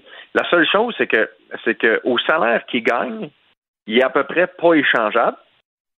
Puis parce qu'il y a pas une équipe qui va prendre le risque de payer 10,5 millions par année pour un gardien dont t'as pas la certitude qu'il va redevenir ce qu'il était avant. Ce qu'il était. Exact. On s'accroche à un rêve, à un souvenir, à une vision fantasmée de Carey Price? Répète-moi ça, excuse. Est-ce qu'on est en train de s'accrocher à un rêve, à une vision fantasmée, à un souvenir de ce gardien-là? Moi, je pense que oui. Puis si c'était pas du contrat, puis si c'était pas... Tu sais, je pense qu'on aurait tranquillement pas vite commencé à tirer la, tu sais, à faire un trait sur Carey Price, mais il y a une clause de non-mouvement, fait que tu peux pas l'échanger à n'importe quelle équipe. Puis la plupart des équipes, en fait, la très grande majorité des équipes vont être très frileuses d'aller chercher un gardien s'ils l'ont pas vu jouer. Fait qu'ils sont le Canadien est pris présentement avec une patate chaude, puis ils peuvent rien faire malheureusement parce que c'est l'état de santé de Carey Price qui va dicter la suite des choses. Fait que c'est une situation, c'est bien plate, là, je m'excuse de te dire ça, mais on n'aura pas de réponse lors de notre discussion. Non, mais c'est pas grave. C'est pas comme si je pensais à Carey Price. Ça va se régler, ouais, c'est ça. Quand je me couche le soir, Jean-Philippe, je pense pas à Carey Price. Non, je sais que tu me dis que c'est difficile de l'échanger puis qu'il y a un gros impact sur la masse salariale et tout ça, mais mettons qu'on essaie d'y aller de l'avant puis que ça se peut là, qu'il parte à un moment donné. C'est quoi la relève chez les Canadiens des gardiens de but? Ben, à très court terme, c'est très mince. Là.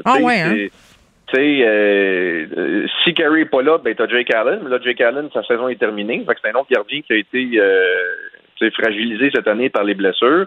Après, tu as Samuel Montembeault qu'on a vu à l'œuvre. C'est un petit gars de chez nous, puis on l'aime bien, mais il s'est fait envoyer dans la gueule du loup plus souvent qu'à son tour. Tu as un gars qui s'appelle Kaden Primo à Laval, mais à chaque fois qu'on l'a rappelé à Montréal, on s'est rendu compte qu'il n'était pas prêt. Puis là, je sais qu'il y a 2-3 espoirs là, qui appartiennent aux Canadiens. Mais ça, c'est long les développer, ces gars-là. Moi, il faut les développer. Puis tu sais, le développement d'un gardien de but est toujours plus lent que celui d'un joueur parce que c'est une position, disons, technique. Puis tu sais, un aspect mental important aussi là-dedans. Fait que tu sais, je te dirais que ce sont des projets à très, très long terme. Alors, à court terme, tu sais, t'as pas vraiment d'option. Tu sais, fait que c'est... C'est plate pour la nouvelle direction, mais ils ont les mains complètement liées. Ceux qui attendaient la résurrection de Carey Price pour peur risquent d'être déçus. C'est ce que je comprends.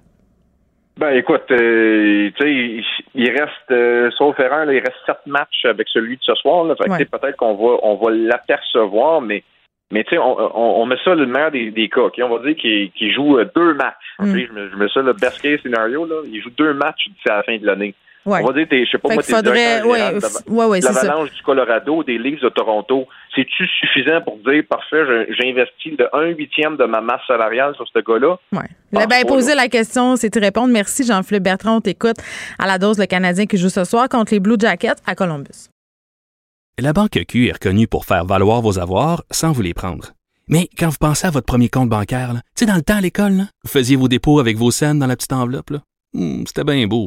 Mais avec le temps, à ce compte-là vous a coûté des milliers de dollars en frais puis vous ne faites pas une scène d'intérêt. Avec la Banque Q, vous obtenez des intérêts élevés et aucun frais sur vos services bancaires courants. Autrement dit, ça fait pas mal plus de scènes dans votre enveloppe, ça. Banque Q. Faites valoir vos avoirs. Visitez banqueq.ca pour en savoir plus. Acheter une voiture usagée sans connaître son historique, ça peut être stressant. Mais prenez une pause. Et procurez-vous un rapport d'historique de véhicule Carfax Canada pour vous éviter du stress inutile. Carfax Canada. Achetez l'esprit tranquille. Geneviève Petersen. Brillante et éloquente. Elle expose toutes les facettes de l'actualité. Cube Radio. Cube Radio. En direct à LCN. Avec Geneviève Petersen, collègue de Cube Radio. On parle maintenant du dossier du caribou forestier là, sur le territoire du Nitassinan, finalement le territoire ancestral Innu sur la Côte-Nord, où là, le caribou forestier est menacé en raison, entre autres, des coupes forestières. Geneviève, toi, c'était un dossier qui te tient particulièrement à cœur. Oui, bonjour Marc-Claude. Évidemment, il y a toutes sortes de sujets dans l'actualité qui sont de première importance, puis on dirait que les sujets d'environnement, on a tendance un peu à passer ça sous le radar, ça nous interpelle moins. Rappelle-toi qu'on s'est beaucoup déchiré la chemise sur la place publique concernant les serres du parc Michel-Chartrand à Longueuil pour différentes raisons, alors qu'on semble plus s'intéresser au dossier, justement, du caribou forestier qui est littéralement en train de disparaître. Et moi, quand j'ai vu ça, oui, c'est venu me chercher pour des raisons très, très personnelles. Quand j'étais petite, on avait un chalet sur la Zec-Onatchoué et mes parents avaient pour habitude 2-3 fois par hiver avec des amis de chalet nous amener en motoneige jusque sur le lac du réservoir Pipmuacan où on pouvait l'observer, ce cheptel-là, cette hare de caribou qui était, là, Marie-Claude, nombreuse. Là, je veux dire, il y avait des centaines de bêtes. Bon, rétrospectivement, je te dirais que d'aller près de ces animaux-là avec une motoneige, c'était pas nécessairement la meilleure idée du siècle, mais on le savait pas à cette époque-là. Donc, on pouvait les observer. Et quand j'ai vu ce dossier où on apprend là qu'il reste vraiment peu de ces caribous-là, puis que c'est notre faute, que c'est à cause de la déforestation, bien, c'est sûr que c'est venu me chercher parce que je l'ai vu, puis c'est peut-être pour ça que ça m'a interpellée, puis c'est peut-être pour ça que ça interpelle moins les gens, parce que, tu sais, c'est loin, ça a l'air loin, ça n'a pas l'air d'avoir de conséquences sur nos vies. Bon, donc voilà, le caribou qui est mis à mal à cause de la déforestation. Et là, ce qui me faisait rire aujourd'hui, c'est pas drôle en même temps, c'est que, tu sais, parfois, on critique beaucoup l'ingérence du fédéral sur le provincial. On n'aime pas ça quand le fédéral se mêle de nos affaires. Hein? Mais là, Steven... Mais là, ça risque d'arriver. Geneviève, je vais devoir t'interrompre parce que cette conférence de presse commence à New York. On va pouvoir suivre ça ensemble. Parfait. Donc, le suspect de la fusillade du métro qui a été arrêté, on y va.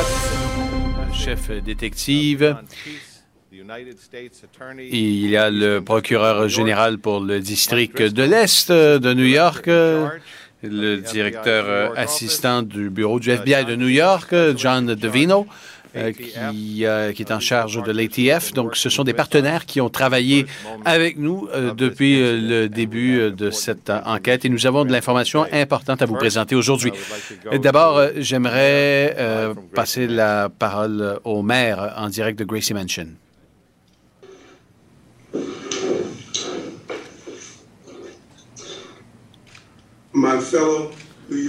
Mes chers New-Yorkais, mes chers concitoyens, nous l'avons attrapé. Nous l'avons arrêté.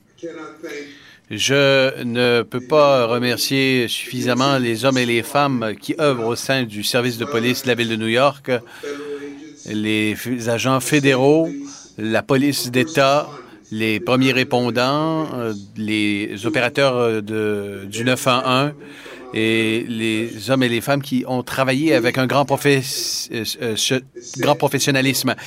Nous avons réussi à l'arrêter. Et nous réussissons à protéger les gens de cette ville. Et nous avons mis en échec ceux qui pensent pouvoir amener de la terreur dans notre ville. Il y a des New-Yorkais qui ont répondu à l'appel, qui ont aidé ces passagers blessés et on doit les remercier. 33 tirs et moins de 30 heures plus tard, nous sommes en mesure de vous dire que nous avons arrêté le suspect.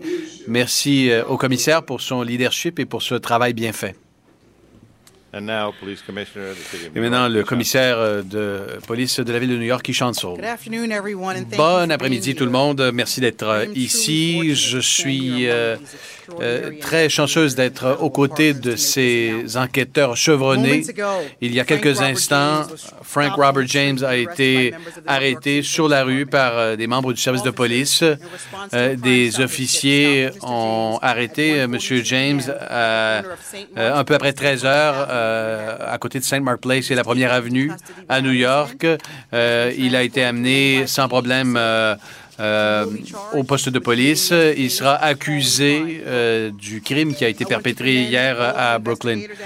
J'aimerais souligner le travail à tous les analystes judiciaires et les policiers qui ont participé de près ou de loin à cette enquête. Littéralement, des centaines d'officiers de police ont travaillé sans relâche au cours des 24 dernières heures pour assembler toutes les pièces du casse-tête.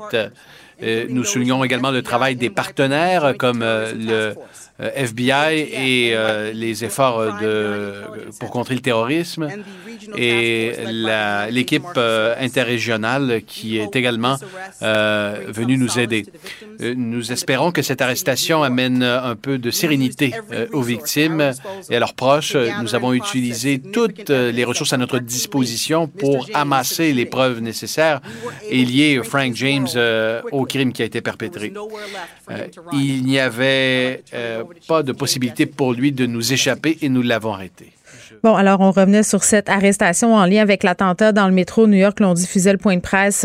On a entendu le maire de New York remercier la police, remercier les gens au 911, remercier les citoyens qui ont porté main forte au corps de police. S'en est suivi l'allocution de la commandante Kenshin Sewell qui parle présentement. Donc, on apprend quand même rien de nouveau dans cette histoire-là. Là, on va continuer à vous tenir au courant.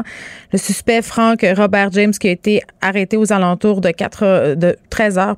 Il marchait sur la rue, donc il a été arrêté sur la rue en lien avec cet attentat. 23 personnes qui ont été blessées par balle, 33 tirs, c'est ce qu'on a appris précédemment. Et pendant que des milliers de personnes se rendaient au travail, ça s'est passé dans le métro New York hier.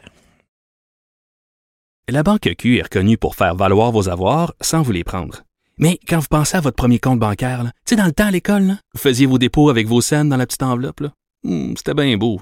Mais avec le temps, à ce compte-là vous a coûté des milliers de dollars en frais puis vous ne faites pas une scène d'intérêt. Avec la Banque Q, vous obtenez des intérêts élevés et aucun frais sur vos services bancaires courants. Autrement dit, ça fait pas mal plus de scènes dans votre enveloppe, ça. Banque Q. Faites valoir vos avoirs. Visitez banqueq.ca pour en savoir plus. Acheter une voiture usagée, ça peut être stressant, mais prenez une grande respiration. Et imaginez-vous avec un rapport d'historique de véhicule Carfax Canada qui peut vous signaler les accidents antérieurs, les rappels et plus encore. Carfax Canada. Achetez l'esprit tranquille. Geneviève Petersen. Elle est aussi passionnée quand elle parle de religion que de littérature. Elle saisit tous les enjeux et en parle ouvertement. Vous écoutez Geneviève Petersen. Gabrielle Caron est là. Salut Gab. Salut! Toi, tu as 2 bêtes à l'émission Les Jobs et les Animaux, donc on va couvrir les deux aujourd'hui. Profession inusitée que j'aurais peut-être aimé occuper parce que rien de plus le fun que chercher des noms bizarres pour son enfant. Métier nommeuse de bébés professionnels. Écoute, avoir su que ce métier-là existait, je me serais peut-être réenlignée. Et en fait, là, on parle d'une madame en particulier qui a vraiment créé un emploi pour nommer des bébés. Donc, la madame a 33 ans et elle se qualifie comme une nommeuse de bébés professionnelle. Elle se décrit aussi comme une écrivaine et une conteuse passionnée qui est adepte de l'image de marque, du marketing et des médias sociaux. Donc, c'est de là que ça part et elle propose pour, en échange évidemment d'un paiement, de nommer votre enfant pour vous. Donc, de trouver un nom significatif qui saura vous plaire. Oui, mais quelles sont ses compétences, je veux dire... Moi, pour payer quelqu'un pour trouver un nom pour mon enfant, il faudrait qu'elle me dise, écoute, j'ai fait des recherches, je connais la signification. Tu comprends ce que je veux dire? Ça vient d'où, sa compétence? Ça s'est juste inventé une vie? Ben, j'ai envie de dire qu'effectivement, assez inventé une vie. Oups. Parce qu'on s'entend que tu peux pas aller faire un bac en l'UQAM, à l'UQAM en prénom de bébé, là. Tu sais, c'est pas un programme. Non, je sais pas, si t'as un bac en linguistique, tu sais, je veux dire, as-tu un diplôme qui permet de milquer son affaire? Non, pas en tout. C'est une praticienne de Reiki. Donc, je sais pas si t'es familière avec le Reiki. Ouais, mais drapeau rouge. Ben, c'est ce que j'ai envie de dire aussi. Mais c'était aussi... Elle a quand même un CV vraiment bien rempli, mais jamais tant en lien avec des noms de bébés. Okay. Là, parce qu'elle a été matchmaker, donc vraiment entremetteuse, ce qu'on dit en français, si je ne me trompe pas.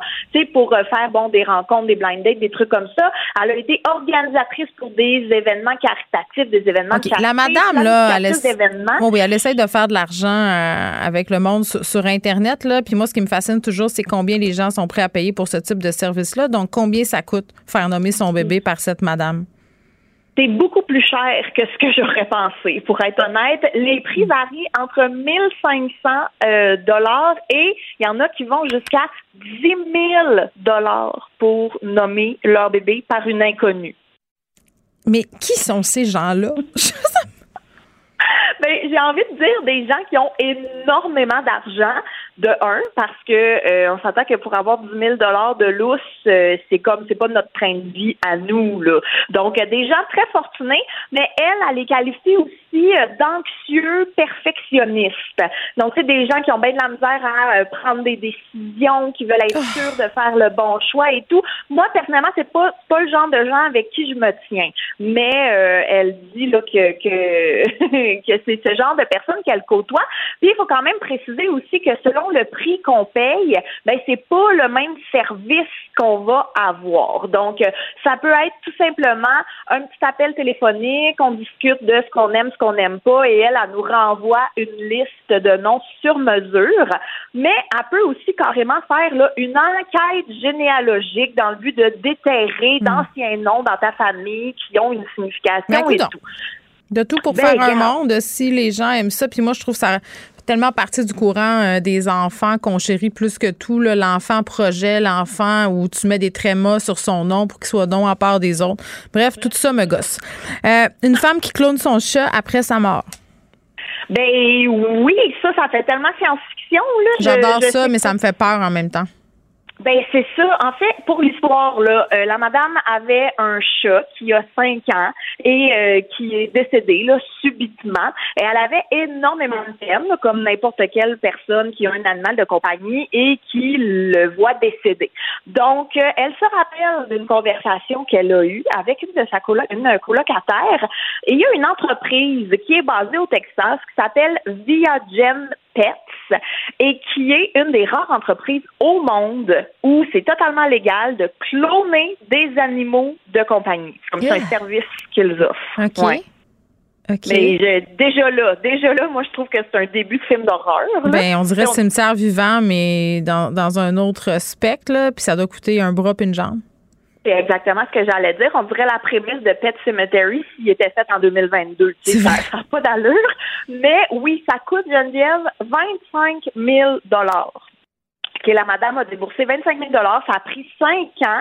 Mais là, aujourd'hui, elle a le clone de son premier chat sur elle. Il y a maintenant 6 mois. Et il est pareil, mais physiquement.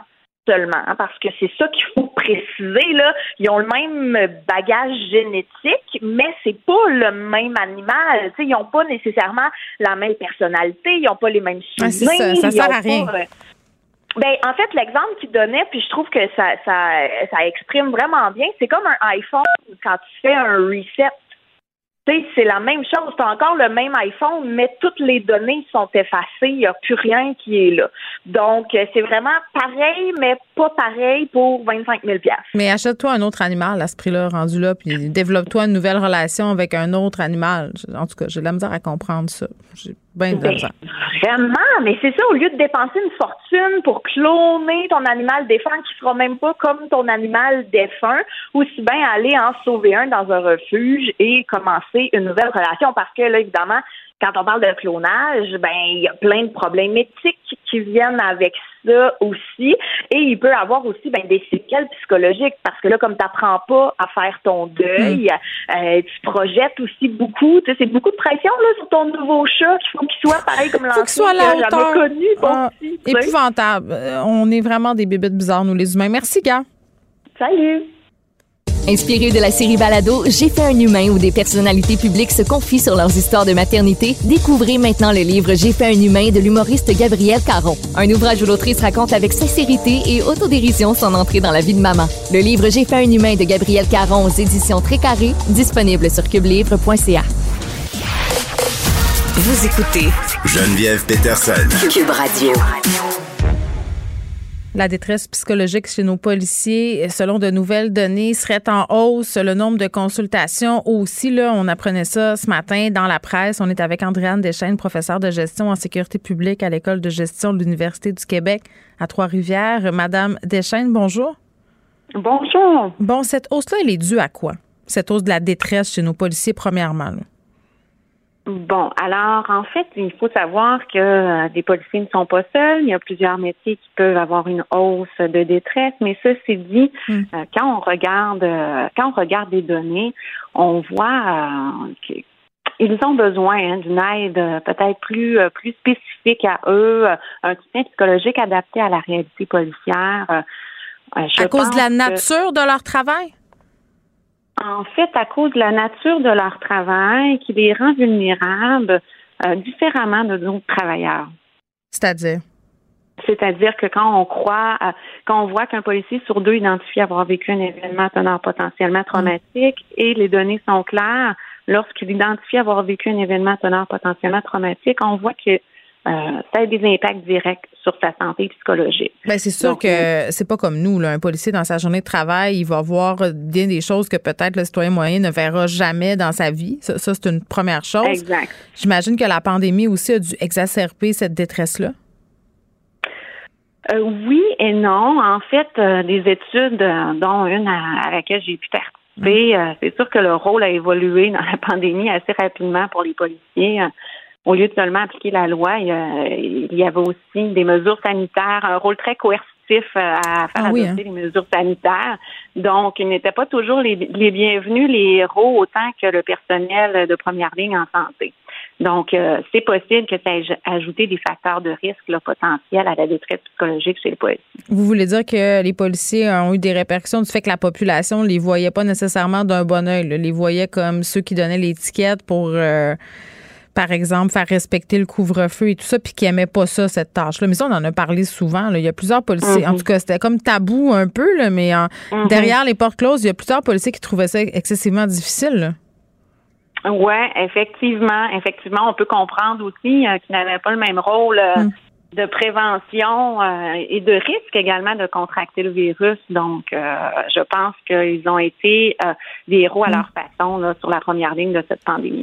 Dites-moi, Madame Deschênes, les policiers, là, les policières aussi, c'est un métier quand même, il faut être fort. Bon, c'est ce qui est mis de l'avant. Là, on a l'impression que ce sont des personnes qui sont à toute épreuve, entre guillemets. Puis, tu sais, j'écoutais à un moment donné à Télé-Québec une télé-réalité sur le métier de policier, puis il y avait beaucoup de gens, de jeunes policiers, puis peut-être aussi de policiers plus âgés qui disaient que le métier avait beaucoup changé, qui était appelé à côtoyer plus de détresse humaine, que oui, il y avait de l'aide pour eux par rapport à tout ça, mais qu'en même temps, ils avaient l'impression d'être laissés à eux-mêmes. Puis il y a cette pression aussi de, justement, de jamais craquer, là, à moins de se faire dire, écoutez, là, vous n'êtes pas fait peut-être pour être policier. Il y a cette pression-là. Absolument. En fait, ça fait plusieurs années que on identifie le policier comme celui qui aide, celui qui va aller aider le citoyen, alors que parfois, il peut avoir besoin d'aide. Et l'aide qu'on doit lui apporter n'est pas nécessairement la même que monsieur, madame, tout le monde, en ce sens où il a un vécu différent, il est plus vulnérable sur différents aspects. En fait, ça démontre l'importance d'avoir un soutien psychologique adapté à leur réalité. Bien, dans l'article en question de la presse, je lisais le témoignage, Madame Deschênes, d'un ex-agent de la SQ, je pense, qui a réalisé qu'il vivait un choc post-traumatique après, certaines interventions là qu'il avait dû faire en Abitibi. Entre autres, il avait été filmé lors d'une intervention tentant de maîtriser un homme en crise. Après ça, il a sorti, je pense, des enfants d'un accident d'auto. Il y a plusieurs cas là-dedans, là. Puis ce policier-là qui a été filmé disait j'ai reçu un appel là, du service d'aide, j'ai pas répondu, puis ils m'ont jamais rappelé. Je veux dire, ça, non, mais pour vrai, là, de lire une affaire comme ça, après ça qu'on vient de nous dire que les premiers répondants, les policiers ont de l'aide, c'est sûr que ça nous fait nous poser des questions, là. Oui, effectivement, c'est vraiment malheureux d'entendre des histoires de la sorte. Puis dans le cadre d'un gros projet de recherche que je réalise en collaboration, entre autres avec la chercheuse Annie Gendron de l'École nationale de police, on est en train d'évaluer, on a fait un inventaire de toutes les pratiques existantes de soutien psychologique actuellement offertes aux policiers, puis de leurs besoins pour présentement mesurer les bons ingrédients. Puis quand on regarde tout ce qui est offert, il y en a de l'aide qui est offerte présentement. Toutefois, c'est malheureux et à la fois surprenant de constater à quel point c'est à géométrie variable qui est offert. En fait, ce n'est pas tous les policiers dans toutes les organisations qui ont accès aux mêmes services de soutien. Donc, étonnamment, il y en a qui n'ont pas du tout de professionnels sensibles à leur réalité au sein de leur organisation, alors que d'autres beaucoup plus. D'où l'importance de faire évoluer là, cet accès à un soutien psychologique, là, et même que les ressources psychologiques, les ressources psychosociales, les intervenants doivent être encore plus sensibilisés à leur réalité. Là, je parlais de ce policier qui s'est fait filmer pendant une intervention. On voit ça de plus en plus, là, des citoyens qui vont filmer. Des citoyens, puis tu sais, je m'inclus là-dedans, là, on n'a pas toujours nécessairement une bonne compréhension des techniques d'intervention, surtout quand il y a usage de la force, coercition et tout ça. Puis on a vu beaucoup de dérapages, là. Entre autres, je fais référence à l'affaire George Floyd aux États-Unis où clairement, là, c'était criminel. Qu'est-ce qui s'est passé? Mais il y a eu ça, il y a eu cet événement-là qui, je pense, a allumé quelque chose au sein de la population. Puis il y a un phénomène qui s'appelle le désengagement de la police, là, des policiers qui, par crainte des représailles, du jugement médiatique et d'être filmés, vont vivre beaucoup de détresse psychologique puis vont même arrêter d'intervenir là, dans certaines situations. Oui, absolument. En fait, c'est ma collègue chercheuse Camille Faubert qui travaille sur ce sujet-là, entre autres. Et puis, les études le démontrent clairement. Là, la pression médiatique, l'espace médiatique que prennent les réseaux sociaux sur la santé psychologique ou du moins la possibilité de rendre plus vulnérable là, la santé du policier, c'est démontré clairement. Un aspect intéressant, c'est que les agents de la paix sont plus à risque de vivre de la détresse psychologique lorsqu'ils ont entre 6 et 20 ans d'expérience. Qu'est-ce que ça nous dit, ça? Les données de recherche nous permettent de croire qu'entre 6 et 20 ans d'ancienneté ou d'expérience dans la police, c'est là que le policier est le plus vulnérable. Pourquoi? Bien, il y a différentes hypothèses qu'on peut apporter, là. Oui, entre autres liées au travail, que ce soit par la désillusion du métier ou encore des responsabilités qui ne sont pas encore atteintes, mais également peut-être des obligations familiales ou des valeurs de vie qui évoluent avec les années. Donc, en ce sens-là, on n'a pas la bonne réponse encore, mais il y a des hypothèses qui peuvent être mises sur la table, là, des prochaines études où on va aller identifier dans la trajectoire de carrière du policier là, ces moments de vulnérabilité là, qui vont pouvoir nous aider. Est-ce que les policiers ont plus d'idées suicidaires que la population générale? Les études rapportent qu'ils ont plus d'idéations suicidaires, mais qu'ils ne vont pas davantage passer à l'acte que la population en général. En fait, on peut croire qu'ils ont peut-être plus de facteurs de risque, que ce soit dans le cadre de leur profession, mais il n'y a pas de lien de cause à effet entre la profession et l'acte suicidaire. Puis, il faut rappeler que le suicide est un élément multifactoriel, donc à des causes multifactorielles, que ce soit en raison de problèmes familiaux comme professionnels à différents ordres. Bon, très bien, Andréanne Deschênes, merci, qui est prof de gestion en sécurité publique à l'École de gestion de l'Université du Québec à Trois-Rivières. On revenait sur cette étude qui nous parle un peu de la détresse psychologique chez nos policiers. Le nombre de consultations qui est en hausse. La Banque Q est reconnue pour faire valoir vos avoirs sans vous les prendre. Mais quand vous pensez à votre premier compte bancaire, tu sais, dans le temps à l'école, là, vous faisiez vos dépôts avec vos cents dans la petite enveloppe. C'était bien beau. Mais avec le temps, à ce vieux compte-là vous a coûté des milliers de dollars en frais, puis vous ne faites pas une scène d'intérêt. Avec la Banque Q, vous obtenez des intérêts élevés et aucun frais sur vos services bancaires courants. Autrement dit, ça fait pas mal plus de scènes dans votre enveloppe, ça. Banque Q. Faites valoir vos avoirs. Visitez banqueq.ca pour en savoir plus. Acheter une voiture usagée sans connaître son historique, ça peut être stressant. Mais prenez une pause.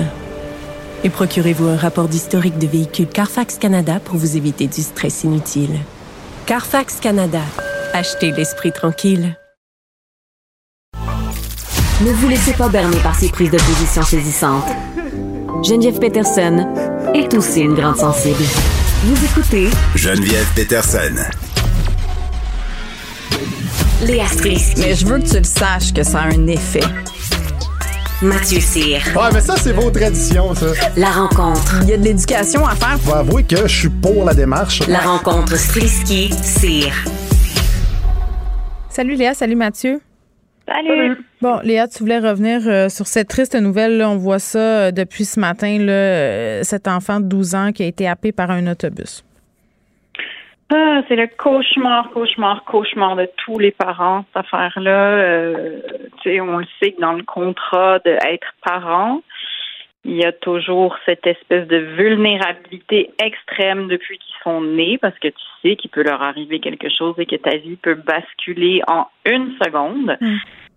Et puis, c'est sûr que cet accident-là vient vraiment nous perturber en tant que parents, parce que, écoute, c'est vraiment ce qu'on appelle un accident. Donc, cette jeune fille qui apparemment voulait attraper l'autobus, puis qui n'a pas fait ça dans une ville, courir pour attraper un autobus. Et puis, elle s'est fait frapper par la conductrice. Donc, moi, j'ai un enfant qui est en secondaire 1 aussi et qui part le matin tout seul, tous les matins. Puis, tu sais, on leur répète, je sais pas vous, là, mais maudit qu'on en répète des affaires. Puis, maudit qu'à tous les matins, tu le redis, « Bye, mon amour, fais attention, sois prudent. » Tu sais, je pense, moi, j'ai 40 ans, puis mon père me dit ça à chaque fois que je conduis. Là, fait que je pense qu'on n'arrête pas de le dire.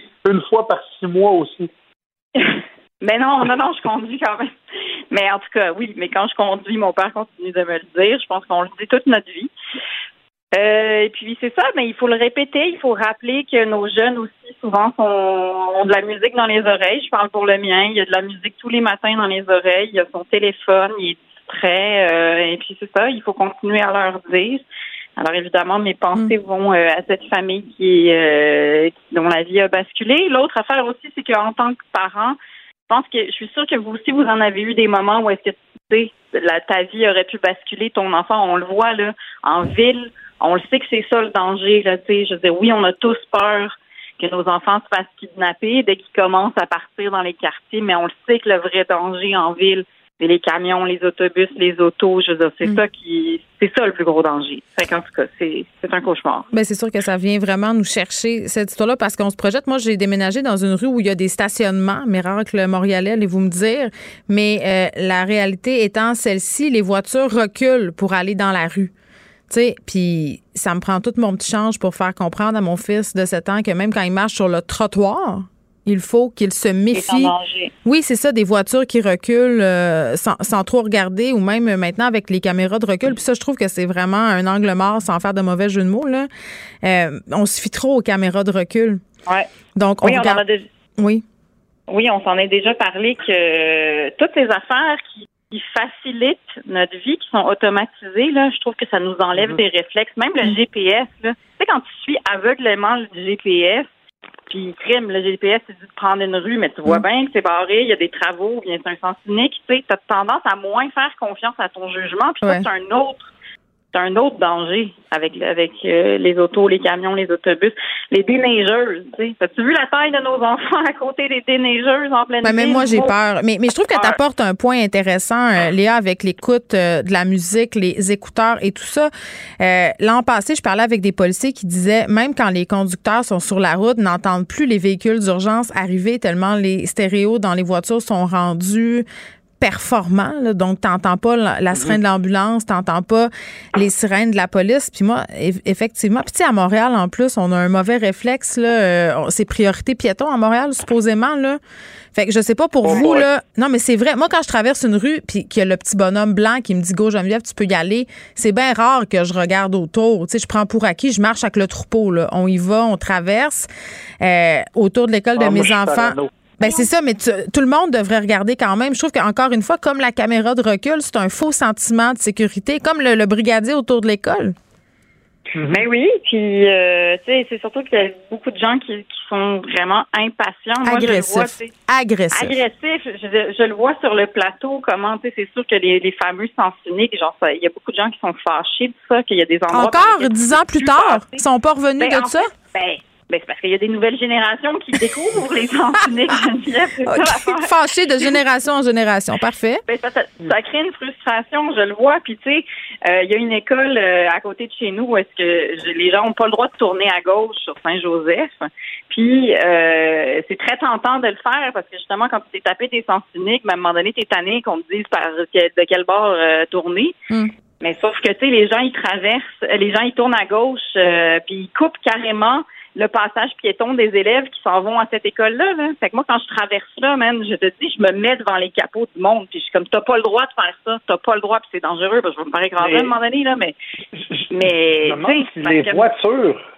demande si les voitures, pourraient pas avoir un détecteur un détecteur, ça a l'air con, mais un détecteur de peau, un détecteur thermique. Non, mais j'en ai, moi, des détecteurs d'objets, là. Je veux dire, quand un piéton s'approche... Non, mais quand quelque chose, que ce soit un piéton ou peu importe, s'approche auprès de ma voiture, ça sonne, puis même ça freine. Mon auto freine tout seul. Mais je veux dire, c'est de la technologie, puis, tu sais, je veux dire, c'est pas infaillible non plus, là. Non, puis c'est ça qui est tragique avec ce qui s'est passé, c'est parce que c'est un accident. À un moment donné, tu peux pas toutes les prévenir, tu sais. Ouais. Fait que c'est juste, t'acceptes ton mot de contrat de parent, d'avoir mal au ventre tout le temps, puis d'espérer que la journée va être correcte. C'est un peu la seule chose que tu peux faire, tu peux pas tout contrôler, puis on le sait que ça fait partie du mandat. Fait que embrassez vos petits, tout le monde. Moi, mon fils veut revenir tout seul de l'école avec le fils de mon chum qui est en 6e année. Qui va être en 6e année, en fait. Donc, c'est un peu... on pense à l'année prochaine, son autre fils qui sera en 3e année, puis mon fils en 2e année. Puis je me dis, tu sais, techniquement, si je regarde ça froidement, je vais dire quelque chose de très matant. Dans mon temps, là... Tu sais, je revenais à pied de l'école. Bon, j'étais pas à Montréal, vous allez me dire, mais quand même, il y avait des voitures, puis Dieu sait qu'au Saguenay, priorité piéton, c'est pas tout à fait ça.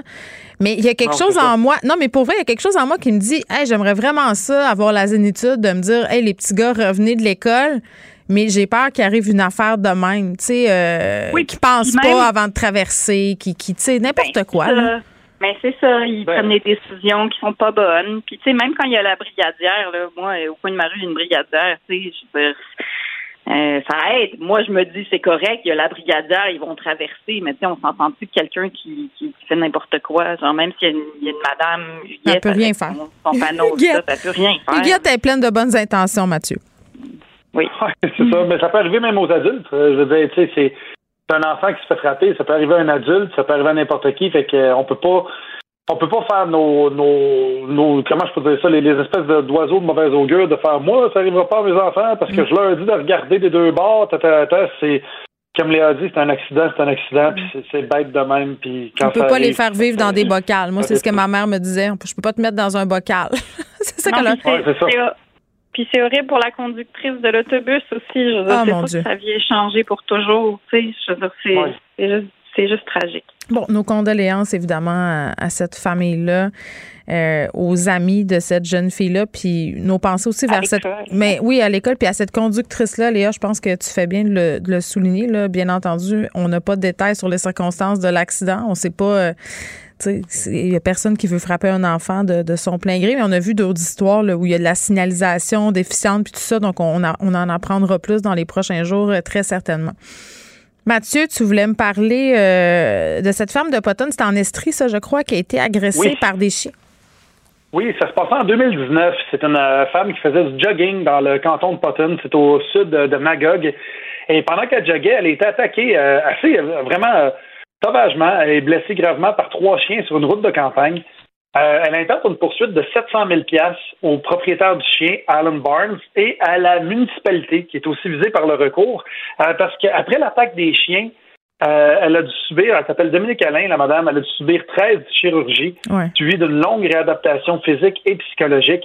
Elle conserve des cicatrices aux bras, aux jambes, des marques qui vont demeurer à vie, puis elle doit composer avec une perte de certaines capacités physiques qu'elle avait avant.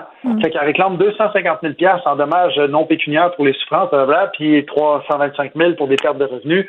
Son conjoint réclame aussi 100 000 $ et sur le web, c'est divisé. Quand j'ai vu les opinions, c'était divisé là-dessus. Pour moi, c'est évident que ça a lieu d'être puis qu'il faut qu'il y ait une poursuite. Je veux dire, en plus, selon les documents déposés en cours, avant l'attaque de Mme Alain en mars 2019, il y avait déjà une dizaine de plaintes qui avaient été déposées contre Alan Barnes pour ses chiens. Fait que c'était déjà mais attends, ces chiens, t'as des chiens pas attachés sur une propriété privée, là. Tout de suite, en partant, c'est non, là. Ça, moi, je trouve que c'est un fléau, là. En campagne, souvent, les chiens se trimballent un peu partout. Puis là, les proprios sont comme, hey, pas peur, il est gentil. Oui, OK, il est peut-être gentil, ton chien de 120 livres, là, mais s'il court vers mon enfant de 4 pieds, ça se pourrait que j'aie envie de lui donner un coup de pied d'en face. Je dis ça de même. Exactement. Puis ça se peut m'amener qu'il soit pas gentil ce jour-là. Puis les propriétaires aussi, estiment la gentillesse de leurs animaux, ça reste des animaux, ils peuvent être réactifs. Puis je dis ça, vous savez à quel point j'aime les chiens, là. Je suis pas en train de dire là, qu'il faut bannir tous les chiens, là, mais il y a des comportements de maître responsable. Je veux pas bannir de chiens. Quand ça y va dans la séparation, justement, des pitbulls, les bulldogs, chiens dangereux versus les chiens pas dangereux, je suis d'accord qu'un pitbull et un bulldog, c'est plus dangereux qu'un chihuahua, là. Mais c'est pas vrai. C'est pas vrai ce que tu dis. Ils font pas les mêmes dommages. Ils font pas les mêmes dommages, mais dire ça, c'est entretenir le préjugé selon lequel ces races-là sont plus promptes à attaquer, sont plus promptes à mordre. C'est simplement dire que si tu veux attaquer des gens, si tu vas dans une foule pour faire une tuerie de masse, puis t'as un bat de baseball versus un AK-47, tu vas tuer pas mal plus de monde avec ton AK-47. Je reviens. T'as raison. Le bulldog et ces races de chiens-là ont beaucoup plus de livres de pression. Des fois, ils peuvent ne pas lâcher l'enfant, justement, puis te shaker le bébé comme si c'était une aubergine. Puis là, t'es pas, tu sais, c'est le genre de choses qui n'arrivera pas, justement, avec le petit chihuahua qui jappe, qui est fatigant, que t'as le goût de kicker à tous les 2 secondes. J'ai envie de te dire plein d'affaires. Premièrement, le mythe de la pression dans la bouche, c'est pas vrai. La deuxième affaire, c'est qu'on revient à la responsabilisation des maîtres et des chihuahuas qui ont arraché la face de bébés ou d'enfants parce que ce sont des chiens souvent qu'on traite comme des bébés. Faut pas sous-estimer les ravages que même une petite gueule, ça peut faire. Donc, il faut faire attention aussi quand on parle de certaines races de chiens. Moi, je suis pas trop pour ça. De toute façon, c'est pas là que je vais aller. Moi, je suis pas pour le bannissement de n'importe quelle race de chien. Là-dessus, ça, je suis d'accord avec toi. Par contre, ce que je trouve complètement débile, c'est que n'importe qui peut savoir n'importe quel chien et que n'importe qui peut savoir un chien. Point final. Je suis tellement d'accord avec toi. Là, il devrait avoir des cours obligatoires. Pour vrai, un permis, là, puis pour avoir un chien, il faut que tu passes ce cours-là. Ben, c'est tout. Exactement. Et comme pour moi, si un chien peut être comme une arme, tu ferais un permis de port d'arme, la même chose. Faut que tu aies 18 ans et plus, faut que tu aies une formation, faut que tu aies un test psychologique. Est-ce que tu as des antécédents criminels? Tu as toutes ces questions-là qui sont posées quand tu achètes un gun. Ben, même chose quand tu te munis d'un chien ou d'un animal qui peut porter atteinte à la santé des humains et de ton entourage. Fait que je veux dire, si t'es quelqu'un qui est équilibré psychologiquement, puis que t'as pas d'antécédent criminel, puis que ça va bien ta vie, tout ça, ben vas-y. Mais moi, ça me fâche. Même au-delà de ça, moi, je vais aller plus loin que toi, Mathieu, OK? Même si on parle de chiens, entre guillemets, qui sont pas des chiens puissants, des gros chiens, qu'une personne mal intentionnée pourrait utiliser à mauvais escient ou qui viennent pas d'un élevage de tout croche, là, ça, c'est un autre sujet. Juste pour avoir un chien, que ce soit un chien de 15 livres, de 20 livres, de 30 livres, le faire cohabiter avec d'autres personnes dans un milieu citadin, OK? Parce que, je m'excuse, là, il y a des règles à respecter. On vit en société, il y a des parcs, il y a des gens, il y a des enfants. Moi, je pense que la notion d'avoir un permis, là, pas dans l'idée de dire c'est parce que c'est dangereux, dans l'idée de dire comportons-nous comme des citoyens responsables, puis gérons nos chiens comme du monde. Arrêtons de penser que on peut juste avoir ça, puis promener ça, puis qu'il se passera rien. Moi, j'en ferais un cours obligatoire, puis un permis, même pour un chihuahua de 8 livres. Je le ferais. Puis ça ferait en sorte que les gens qui veulent avoir un chien seraient prêts à en avoir un. Parce que des fois, ils s'en débarrasseraient pas à première occasion parce que ça leur a coûté de l'argent.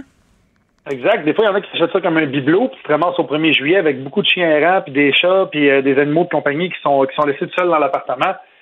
Tu ne fais pas ça quand il faut toutes les conséquences qui viennent avec. Puis, je pense qu'une formation sera une bonne idée. Attachez vos chiens.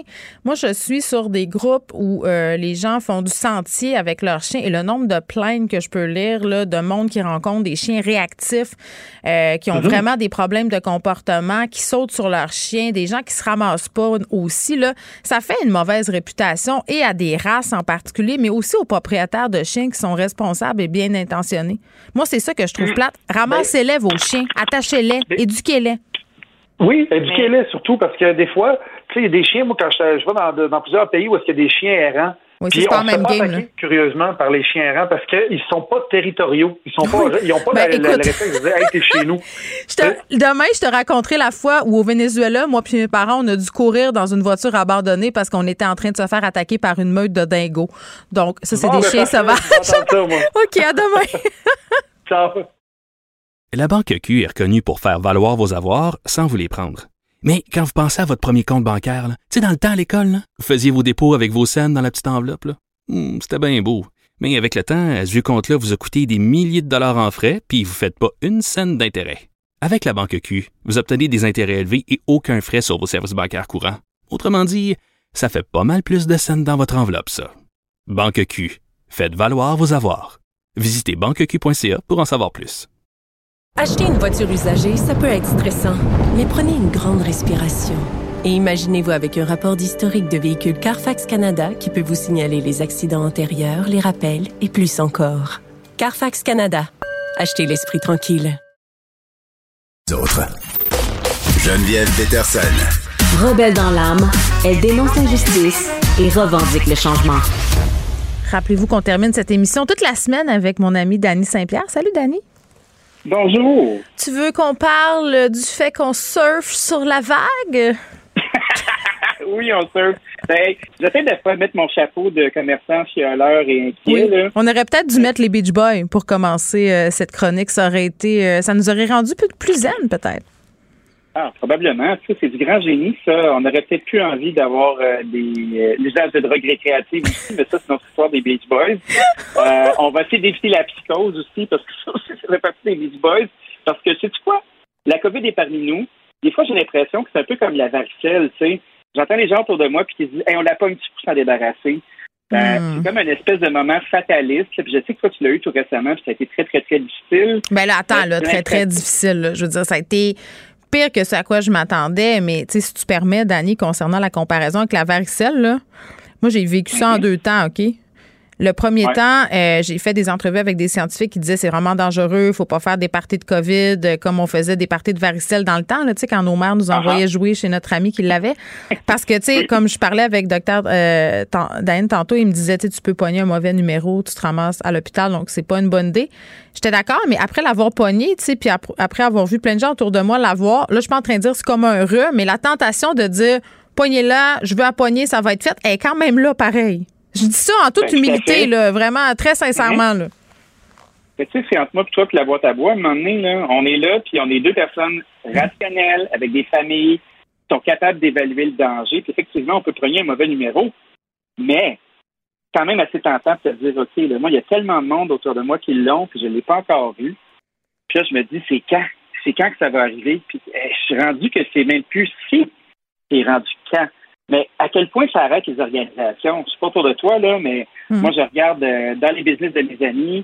Au resto, on était chanceux à date. C'est pas, on a des petites équipes, puis somme toute, les gens ont pas eu ça. Ben, tu fais comme, aïe, ça bloque. Puis en plus, il y a une nouvelle saison de grippe qui va ça aussi bloquer notre système de santé. Ah oui, c'est ça qu'on a appris tantôt. L'influenza est parmi nous et de retour. Ben, tu sais, c'est le printemps de tous les espoirs, puis on se dit, OK, les terrasses vont rouvrir. Il y a des gens qui attendent ça pour avoir des emplois d'été parce que on s'entend que la part des effectifs sont très, très bas dans les petits business. Mais tu sais, est-ce qu'on se dirige vers un autre lockdown? En voyant ce qui se passe en Europe, je pense pas. Tu penses vraiment... Écoute, Christian Dubé, quand même, écarté cette possibilité-là. Tu vas me dire, ça fait des mois. Tu vas me dire aussi que la CAQ a souvent remis la pâte à dents dans le tube. Mais moi, je pense qu'à ce stade-ci, ils peuvent pas le faire. Ça passera pas, là. Puis de toute façon, il n'y aurait aucune raison. Tu sais, Omicron, je comprends, là. Puis les variants, ça se répand, mais les conséquences sur la santé sont quand même moins graves que Delta ou les autres variants d'avant. Puis tu sais, je dis ça aussi, puis je suis consciente qu'il y a des gens qui sont aux soins intensifs, là, mais ça reste une infime minorité. Tu peux pas refermer tout pour un système de santé défaillant. Tu peux pas, tu sais, pour une minorité. Ça se peut pas, là. Parce que là, quand je regarde comment on s'installe, tu sais, moi, je suis en train d'ouvrir un nouveau resto dans le sud-ouest, là, puis on fait des rénaux. Puis je suis pas tout seul à faire ça. Tout le monde a sorti leur belle terrasse. On se dit, OK, est-ce qu'on va pouvoir se refaire? Moi, quand je vois qu'à chaque coup de vent, on s'inquiète, mais je me dis que les petites entreprises sont en danger. Tu sais, les petites entreprises, ben, c'est celles qui fournissent des emplois de proximité, puis qui fournissent surtout une concurrence avec les plus gros joueurs. Parce que quand on enlève toutes les petites PME de l'équation, les petits décident d'arrêter et de se dire, OK, moi, là, j'ai plus le goût de risquer, j'ai plus le goût d'y aller, j'ai plus le goût d'être inquiet, j'ai envie de me trouver une job safe qui punchée. Ben, mais ça, tu l'as vu dans ton restaurant, on s'en est parlé, là. Il y a plein de gens qui ont dit, hey, écoute, là, après 3 fermetures, je pense que je vais aller voir ailleurs si j'y suis. Tout à fait, mais à un moment donné, à chaque fois qu'il y a une petite entreprise indépendante qui débarque, puis qu'il y a 10 jobs qui débarquent du marché, bien, sur qui on va se fier pour créer de l'emploi? Tu sais, là, on s'entend qu'on est dans un plein emploi, puis tout le monde cherche la job, mais si à mesure, on finit par user le capital de résilience de nos petits entrepreneurs, bien, à un moment donné, il va juste rester des grosses structures. Ces grosses structures-là vont être capables de fixer leurs règles. Là, depuis le début de la semaine, on se parle d'inflation. On s'avance vers une autre crise du logement qui était tout à fait prévisible. L'accès à la propriété est pratiquement impossible pour des jeunes familles. Il nous reste juste le manger, Danny. Il nous reste juste ça. C'est juste ça qui va nous rester à la fin. On ne pourra plus aller nulle part, on ne pourra plus acheter rien, on ne pourra plus aller en voyage. Fait qu'on va se faire de la bouffe. C'est comme dans l'ancien temps. Tu sais, mettons, je sais pas pour toi, mais dans l'ancien temps, là, puis on allait au restaurant une fois par année, nous autres, là, t'avais pas des lunchs de l'école, donc on était bien trop cassés. Hey, c'était l'événement. Ben oui, c'était l'événement. Fait que, est-ce qu'on a vécu l'âge d'or? Puis est-ce qu'on l'a vu passer sans s'en rendre compte, puis c'est trop tard? Puis là, on va retourner à quelque chose qui fait qu'on fait pas toujours ce qu'on aime dans la vie, puis on va devoir accepter de manger plus souvent qu'autrement des patates avec du steak une fois par semaine. Tu sais, est-ce qu'on s'avance vraiment vers ça? C'est drôle. Notre affaire. C'est drôle que tu dises ça parce que j'avais exactement la même réflexion cette semaine. T'sais, on se demandait avec mon chum si on allait aller en voyage. Puis tu sais, moi j'ai eu la chance de voyager pas mal avec mes parents quand j'étais petite, puis même à l'âge adulte quelquefois de partir. Puis je me disais, tu sais, c'est-tu derrière nous ça? Tu sais, je vais-tu pouvoir faire vivre la même chose à mes enfants? Puis nonobstant la question financière qui est importante par rapport à tout ce qui se passe au niveau géopolitique, la pandémie, tu sais, on a perdu notre naïveté. J'ai l'impression, moi, j'avais l'impression que, tu sais, qu'on vivait dans un monde pas parfait, là, loin de là, mais où tu pouvais quand même tirer ton épingle du jeu parce que, bon, on est dans un pays privilégié, là, mais c'est comme si, je sais pas, là, on... Pas déprimer le monde, là, mais on a perdu ça, cette belle naïveté-là. Là, on est tous à la même place. On a un taux d'endettement qui est supérieur à nos revenus. Ouais. Les taux d'intérêt risquent d'augmenter. Mais le taux directeur aujourd'hui, là, le taux directeur vient de prendre 1%. Là. On a appris ça tantôt. Ça fait une méchante différence. Là. Ben oui, quand je regarde les gens de l'âge de mes parents, puis les gens de Gen X, là, la première génération qui a eu à se battre pour trouver des jobs, qui a eu des taux d'intérêt qui ont augmenté, que les banques ont repris le contrôle. Tu sais, on n'a pas vu ça de notre vivant dans l'adulte, nous autres. Là. Fait que là, est-ce que ça risque de nous sauter d'en face? Tu sais, moi, je suis en repli. J'essaie d'être le plus riche possible avec du comptant, puis être le plus liquide possible, puis de pas m'embourber. Puis je me dis, Christy, ça va tomber de partout. Tu as la chance de pouvoir te dire ça, Danny. Tu comprends-tu? Il y a des gens qui pour qui l'horizon est complètement bouché, là. Ben oui, puis quand tu t'es habitué à un certain niveau de vie, quand tes enfants se sont habitués à un certain niveau de vie, là, il faut que tu commences à leur dire non, ça, on n'a plus les moyens de ça. Non, tu peux pas aller au camp d'été pendant un mois. Non, on peut pas avoir la nouvelle auto. Non, tu peux pas avoir un nouveau vélo. Tu vas prendre celui de ton grand frère. Les running shoes, écoute, sont pas trop usés. Tu vas récupérer. Ça, c'est des choses que nous, on a vues parce qu'on n'avait pas le choix. Mais en même temps, c'était débile, Danny. On a consommé la Terre comme des débiles, je veux dire. Oui. Entre guillemets, cette décroissance-là, elle est souhaitable. Ben moi, elle m'inquiète pas. Puis j'aime ça voir les gens faire du thrift, puis j'entends notre musique partir. Mais je sens qu'on est dans une grande réflexion. Oui. Puis on n'a pas fini d'en parler. Sur ça, madame. Mais sur ça, il nous reste quand même 30 secondes, Dani. 30 secondes. Non, mais 30 secondes où je te dirai... Non, mais deux affaires là-dedans. Tu sais, un, oui, il va falloir décroître, mais en même temps, puis je te suis là-dedans, est-ce qu'on est prêt à sacrifier un peu de notre petit confort? Parce que quand tu as goûté à ça, c'est dur de revenir en arrière. Dani, je te dis salut. Je te dis à demain. Merci à toute l'équipe. Merci à Achille, à la mise en onde. Merci aux auditeurs d'avoir été là. Puis on se retrouve demain à 13h. Je vous laisse avec Mario. Cube Radio.